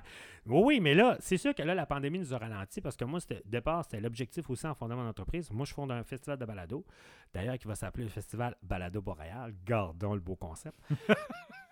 parce que, et, on- et- et je vous dis, on va être en plus de ça, on va être le quatrième festival de balado au Québec. Ben, il y en a un. Ah, au Québec? Ben oui, Je savais pas. ben oui. J'en ai trouvé juste un, puis il est en France. Non, non. Il y a celui-là de Gatineau qui vont faire leur sixième édition Ah, cette ouais. année. Euh, il, y en a un à Mor- il y en a deux à Montréal aussi. ben D'ailleurs, samedi, c'est le Festipod qui commence. C'est un, des festivals. Vous pourrez aller voir, ils sont sur Facebook. là. Le Festipod, c'est le festival de, de balado de Montréal. Il y en a deux. Puis il y a le SAT aussi. euh, euh, C'est-tu Récréation au Magnéto qui font un festival? Là, j'ai un blanc. Il y a deux boîtes de production. Mais à Gatineau, euh, oui, c'est la, la- la gang de transiteurs qui a lancé un festival de balado. Alors, Ah, moi, ouais. je vous annonce qu'on avait un autre balado. Mais là, il y a une affaire que j'ai oublié de plugger aussi. Tu sais, je parlais tantôt pour les entreprises, donner un exemple pour les balados pour les entreprises. Mais euh, moi, il y a aussi une référence pour les gens qui n'écoutent pas de balado puis qui veulent savoir c'est quoi. Moi, là, je leur donne toujours un exemple. J'ai dit, il faut que vous écoutiez le balado Pourquoi Julie? Vous allez comprendre c'est quoi un balado et vous allez devenir accro. OK. L'as-tu déjà écouté? Non. Hein? Pourquoi Julie? Ben, Ouais. t'écoutais-tu Julie Mars, toi? Ben oui. Moi, Comme- je suis de cette génération-là. Ben oui, mais comme tout le monde. Ben, c'est le meilleur balado qu'il n'y a pas. Pour comprendre c'est quoi un balado, écoutez, c'est la journaliste euh, culturelle euh, Émilie euh, c'est-tu Perrault? Émilie Perrault qui a produit cette balado-là, Pourquoi Julie, et qui se pose comme question pourquoi que Julie a arrêté de chanter? et comme c'est une journaliste culturelle, c'est sérieux. Et quand vous allez écouter ce balado-là, vous allez en apprendre sur comment l'industrie culturelle et du show business fonctionne au Québec. C'est fascinant. Surtout l'épisode quand il y a le père de Xavier Dolan qui a écrit tous les succès de Julie Mars. Tu sais, c'est zéro et tout ça, c'est tout Manuel Tadros qui a écrit ça. Et là, on est tout le long de la série et là, on attend. On va-tu entendre Julie? On va-tu entendre Julie? Elle va-tu réussir à y parler à Julie? Je vous dis pas si ça y parle ou pas. Mais tout le long, on a des gens qui, qui ont côtoyé Julie Mars. Julie ou oui, pourquoi Marie? non, ben, t'as peu. Il y a Pourquoi Julie. Et là, l'année passée, ils ont lancé Pourquoi Marie? Ouais, Et là, c'est Pourquoi Marie, euh, Marie-Carmen a arrêté de chanter. Parce que là, je viens de voir pourquoi là- m'arrive, c'est sur Cube Radio, c'est ça? Oui, il est sur Cube Radio. Et euh, c'est ça. Donc, il faut que vous écoutiez absolument ça. Tapez pourquoi Julie va apparaître. Ah, c'est sûr, non? Je, je suis en train de. de- Vous je allez viens de m'abonner. comprendre, vous allez comprendre c'est quoi le, le type de balado que moi je vais produire, puis que je produis. On raconte des histoires, puis vous allez voir, c'est comme écouter un documentaire. C'est fascinant. Écoute, je te confirme que je suis maintenant abonné, que je vais les écouter. As-tu Euh, écouté L'ombre du doute, L'ombre d'un doute de Stéphane Berthomet? T'as pas écouté ça? Écoute, Carl, moi là, quand j'ai j'ai- quand j'ai décidé de, de me lancer dans, dans, la, dans la balado, Oui. euh, c'était vraiment pour euh, en fait pour développer un outil pédagogique pour Mhm. soutenir mon enseignement. Fait que tu sais, j'avais j'avais fait mon, mon, mon persona. Pauvre, toi, t'es en train de te justifier, t'es pas Non, non, obligé, mais je ne justifie pas. Mais c'est parce que j'ai- consommé certains balados, Oui. mais pas ceux que tu m'as parlé. Mais là, tu, vas, tu vas- je te dis, là, l'ombre d'un doute, là, L'ombre Stéphane Berthomet. D'ailleurs, je te l'ai dit, il faut absolument que tu le reçoives en entrevue, Stéphane, je te mettrai en contact Oui, avec oui, oui. Euh, là, il nous a sorti la série 3, là, la saison 3, là, et là, là, moi, je lui ai écrit en lui disant « Mon sacrifice ». Et là, je ne sais pas comment tu as fait, là, mais sa troisième saison, il s'est surpassé. Bon, il est C'est des true crime, c'est des résolutions de crime. OK. Ah, ça commence fort avec le premier. là. C'est euh, le meurtre d'un policier il y a 40 ans et il remonte toute la trace. Il y a aussi la filière française aussi. Il a fait un balado sur. euh, et là, tu te rends compte que dans les années 60, la plaque tournante, il y avait comme euh, vraiment tout l'univers de la drogue. Là. Ça se passait entre Marseille et Montréal. Fascinant. Donc, euh, mais Stéphane, il fait vraiment c'est, euh, c'est, du documentaire, de- du balado documentaire de qualité. D'ailleurs, c'est le plus téléchargé sur audio OK. tous les fans de balado, ils capotent aussitôt que l'ombre d'un doute sort un nouvel épisode. On part puis on y va. Ben écoute, On l'écoute. je me. D'ailleurs, Je t'avertis, tu vas écouter ça d'une traite. Là. non, mais c'est, c'est- je, vais me- je me lance là-dessus. Euh, dernière question, Oui. vraiment dernière, parce Oui. qu'il y a un sujet que je voulais aborder avec toi, puis que euh, j'ai complètement oublié de te poser la Uh-huh. question. Clubhouse, Euh, c'est-tu une sorte d'épice? Ah ben, c'est une nouvelle tendance. c'est parce qu'on a tout cru que ça allait être la tendance. Le problème, c'est encore une question de territoire puis de langue. Tu sais, quand tu écoutes quelque chose, là, euh, je veux dire, surprenez-vous pas pourquoi que Netflix investit 500 millions. C'est pas pour pas, pas pour être fin avec les Canadiens puis contribuer à la culture québécoise ou canadienne. Le but de l'opération, ils savent bien qu'à un moment donné, s'il n'y a pas de contenu qui va appartenir aux personnes, aux régions, le monde va se dire, ben là, il n'y a pas de film québécois, pas de production québécoise, tu sais. Euh, on l'écoutera pas. Ben, Clubhouse, c'est un peu ça qui est arrivé, c'est qu'il y a beaucoup de trucs anglais, puis il y a beaucoup des trucs en français, c'est beaucoup des Européens. Puis ça a comme pas cliqué, fait qu'il n'y a pas eu beaucoup, de- il y a pas beaucoup de, de contenu québécois. Fait que c'est un peu ça. Fait que l'appartenance, tu le sens pas, tu sais. Je veux dire, moi, j'ai, j'ai même, j'ai même été invité dans des conférences sur Clubhouse en France, tu sais, puis écoute, la- le clash culturel est tellement évident. Puis c'est surtout l'univers de la balado qui a beaucoup, qui a beaucoup pogné là-dedans. Puis ce que je vois, c'est beaucoup des gens de marketing, beaucoup de gens de l'industrie du voyage aussi qui marchent. Mais le problème qu'il y a aussi, c'est que moi, c'est ça. Pourquoi que j'ai arrêté d'écouter Clubhouse? C'est parce que c'est très contraignant. C'est parce que premièrement, quand tu es chez vous, puis tu as deux écouteurs, là, puis que là, tu te mets à parler, puis à converser, c'est parce que tu es dans ta maison, puis là, des fois, tu pas tout seul. Fait que faut que tu arrêtes tout. Là. Tu sais, je veux dire, écouter un balado, tu peux travailler en même temps. Exact. Tu peux là, faire de quand quoi? tu fais là? du clubhouse, il faut que tu sois que tu attentif. Surtout si tu participes, il faut que tu sois à l'écoute, puis que mané t'embarques. Tu sais, euh, j'avais préparé une fois, j'avais été invité pour une conférence. J'ai été une heure et demie de temps, mais j'ai pas dîné pendant ce temps-là. Mon heure de dîner, j'étais occupé parce qu'il fallait que je suis. Je pouvais pas faire d'autres choses en même temps. là. Non, c'est sûr. Parce que c'est une conversation. Ben, c'est ça, j'ai trouvé ça très contraignant. Puis je pense qu'aussi, c'est la barrière de la langue. là. Il y a beaucoup de trucs qui se sont faits en anglais. Puis je pense que les gens ont pas embarqué. Parce que c'était compliqué aussi là, avant de. D'abord, il fallait que tu aies un iPhone. Puis deuxièmement, il fallait que tu sois invité. Mais ça, ils ont voulu créer le buzz. Puis ça a marché. Moi, tu m'as vu m'activer Oui, sur ben, Facebook. écoute, le monde était jaloux. Le monde m'appelait. Je veux des invitations. à un moment donné, tu m'as dit arrête de faire n'importe quoi, ils vont te barrer. Parce que je voulais, Oui, je voulais ben- juste comprendre comment ça Non, mais je te comprends, mais c'est parce que moi, euh, moi j'avais des amis qui, qui, qui- qui étaient déjà pas mal euh, là-dedans, puis tout, puis qui m'ont dit Tu peux pas inviter n'importe qui, fais attention, parce que moi, écoute, c'était super touché la manette. Tu Ah, Ok, il y a, il ça aussi, c'est que c'était beaucoup, beaucoup, beaucoup de contraintes aussi avant de pouvoir rentrer là-dedans, puis avant qu'Android embarque aussi. Fait que là, c'était juste réservé aux gens qui avaient des iPhones. Effectivement. Mais Ouais. écoute, euh, mon ami Carl, Oui. merci pour opé- ce Ben, beau merci moment. à toi pour la belle invitation. Ben écoute, c'est Ça un a pris du temps, mais on a réussi à l'avoir. Non, puis on a pris. un temps. Écoute, on a quasiment fait deux heures, donc euh, c'est c'est vraiment génial. J'espère que les gens ont trouvé ça intéressant. De toute façon, Oui. Tu euh, me réinviteras. C'est sûr, je vais te réinviter parce que c'est tout le temps un plaisir. Non, c'est sûr que, regarde, euh, euh, puis là-dedans, le partage, dans- je pense, dans Mhm. les balados, euh, dans ceux qui en font, euh, comme moi, je, m'auto-produis, dans le sens Ouais. que, j'y vais avec les moyens aussi que, que, que j'ai. Mais c'est correct, hein? C'est correct, ça veut pas dire qu'il y a un balado qui est moins bon qu'un ou de l'autre. mais j'ai les pas la prétention de faire du documentaire, par contre. Ben, c'est en plein ça. C'est, écoute, c'est, c'est, pas pas le même ça, style, le même genre. Effectivement. Faire du documentaire avec un iPhone, je suis pas sûr que les gens trouveraient ça intéressant et de qualité. C'est sûr. Par contre, je tiens à vous dire que Ben Lala n'est pas fait avec un iPhone. Ben non. non, excuse-moi, c'est pas ça que je voulais dire non plus. D'ailleurs, on a le même. euh, voyons. La même carte de son La externe. même carte de son externe. Ah, c'est bon. Ben, c'est celle-là qu'il faut utiliser. Ben écoute, Ça. Carl, je te remercie beaucoup. C'est vraiment apprécié. Maintenant, ben écoute, on peut le dire, on va aller maintenant prendre une coupe de vin Ben et là, on va aller manger. Non, moi, je peux pas en prendre une autre. Là, je vais être trop pompette, là, mais on va.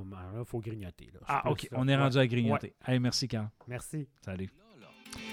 Alors, euh, je tenais à vous mentionner que cet épisode a été enregistré le 1er novembre Ben 2021 là, là. et respectait les règles de la santé publique et des conditions en vigueur. Ben là, là. Ben, ben.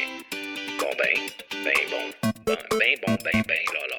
Il ne me reste qu'à vous rappeler, si vous voulez euh, consulter le site web de baladoboréal.com euh, pour avoir toute l'information sur les productions euh, de Carl et de son équipe. Et bien sûr, si vous voulez bien suivre l'ensemble de nos épisodes à nous, eh bien, sur le site de benlala.ca et sur toutes les plateformes numériques. Sur ce, il ne me reste qu'à vous dire ciao, ciao!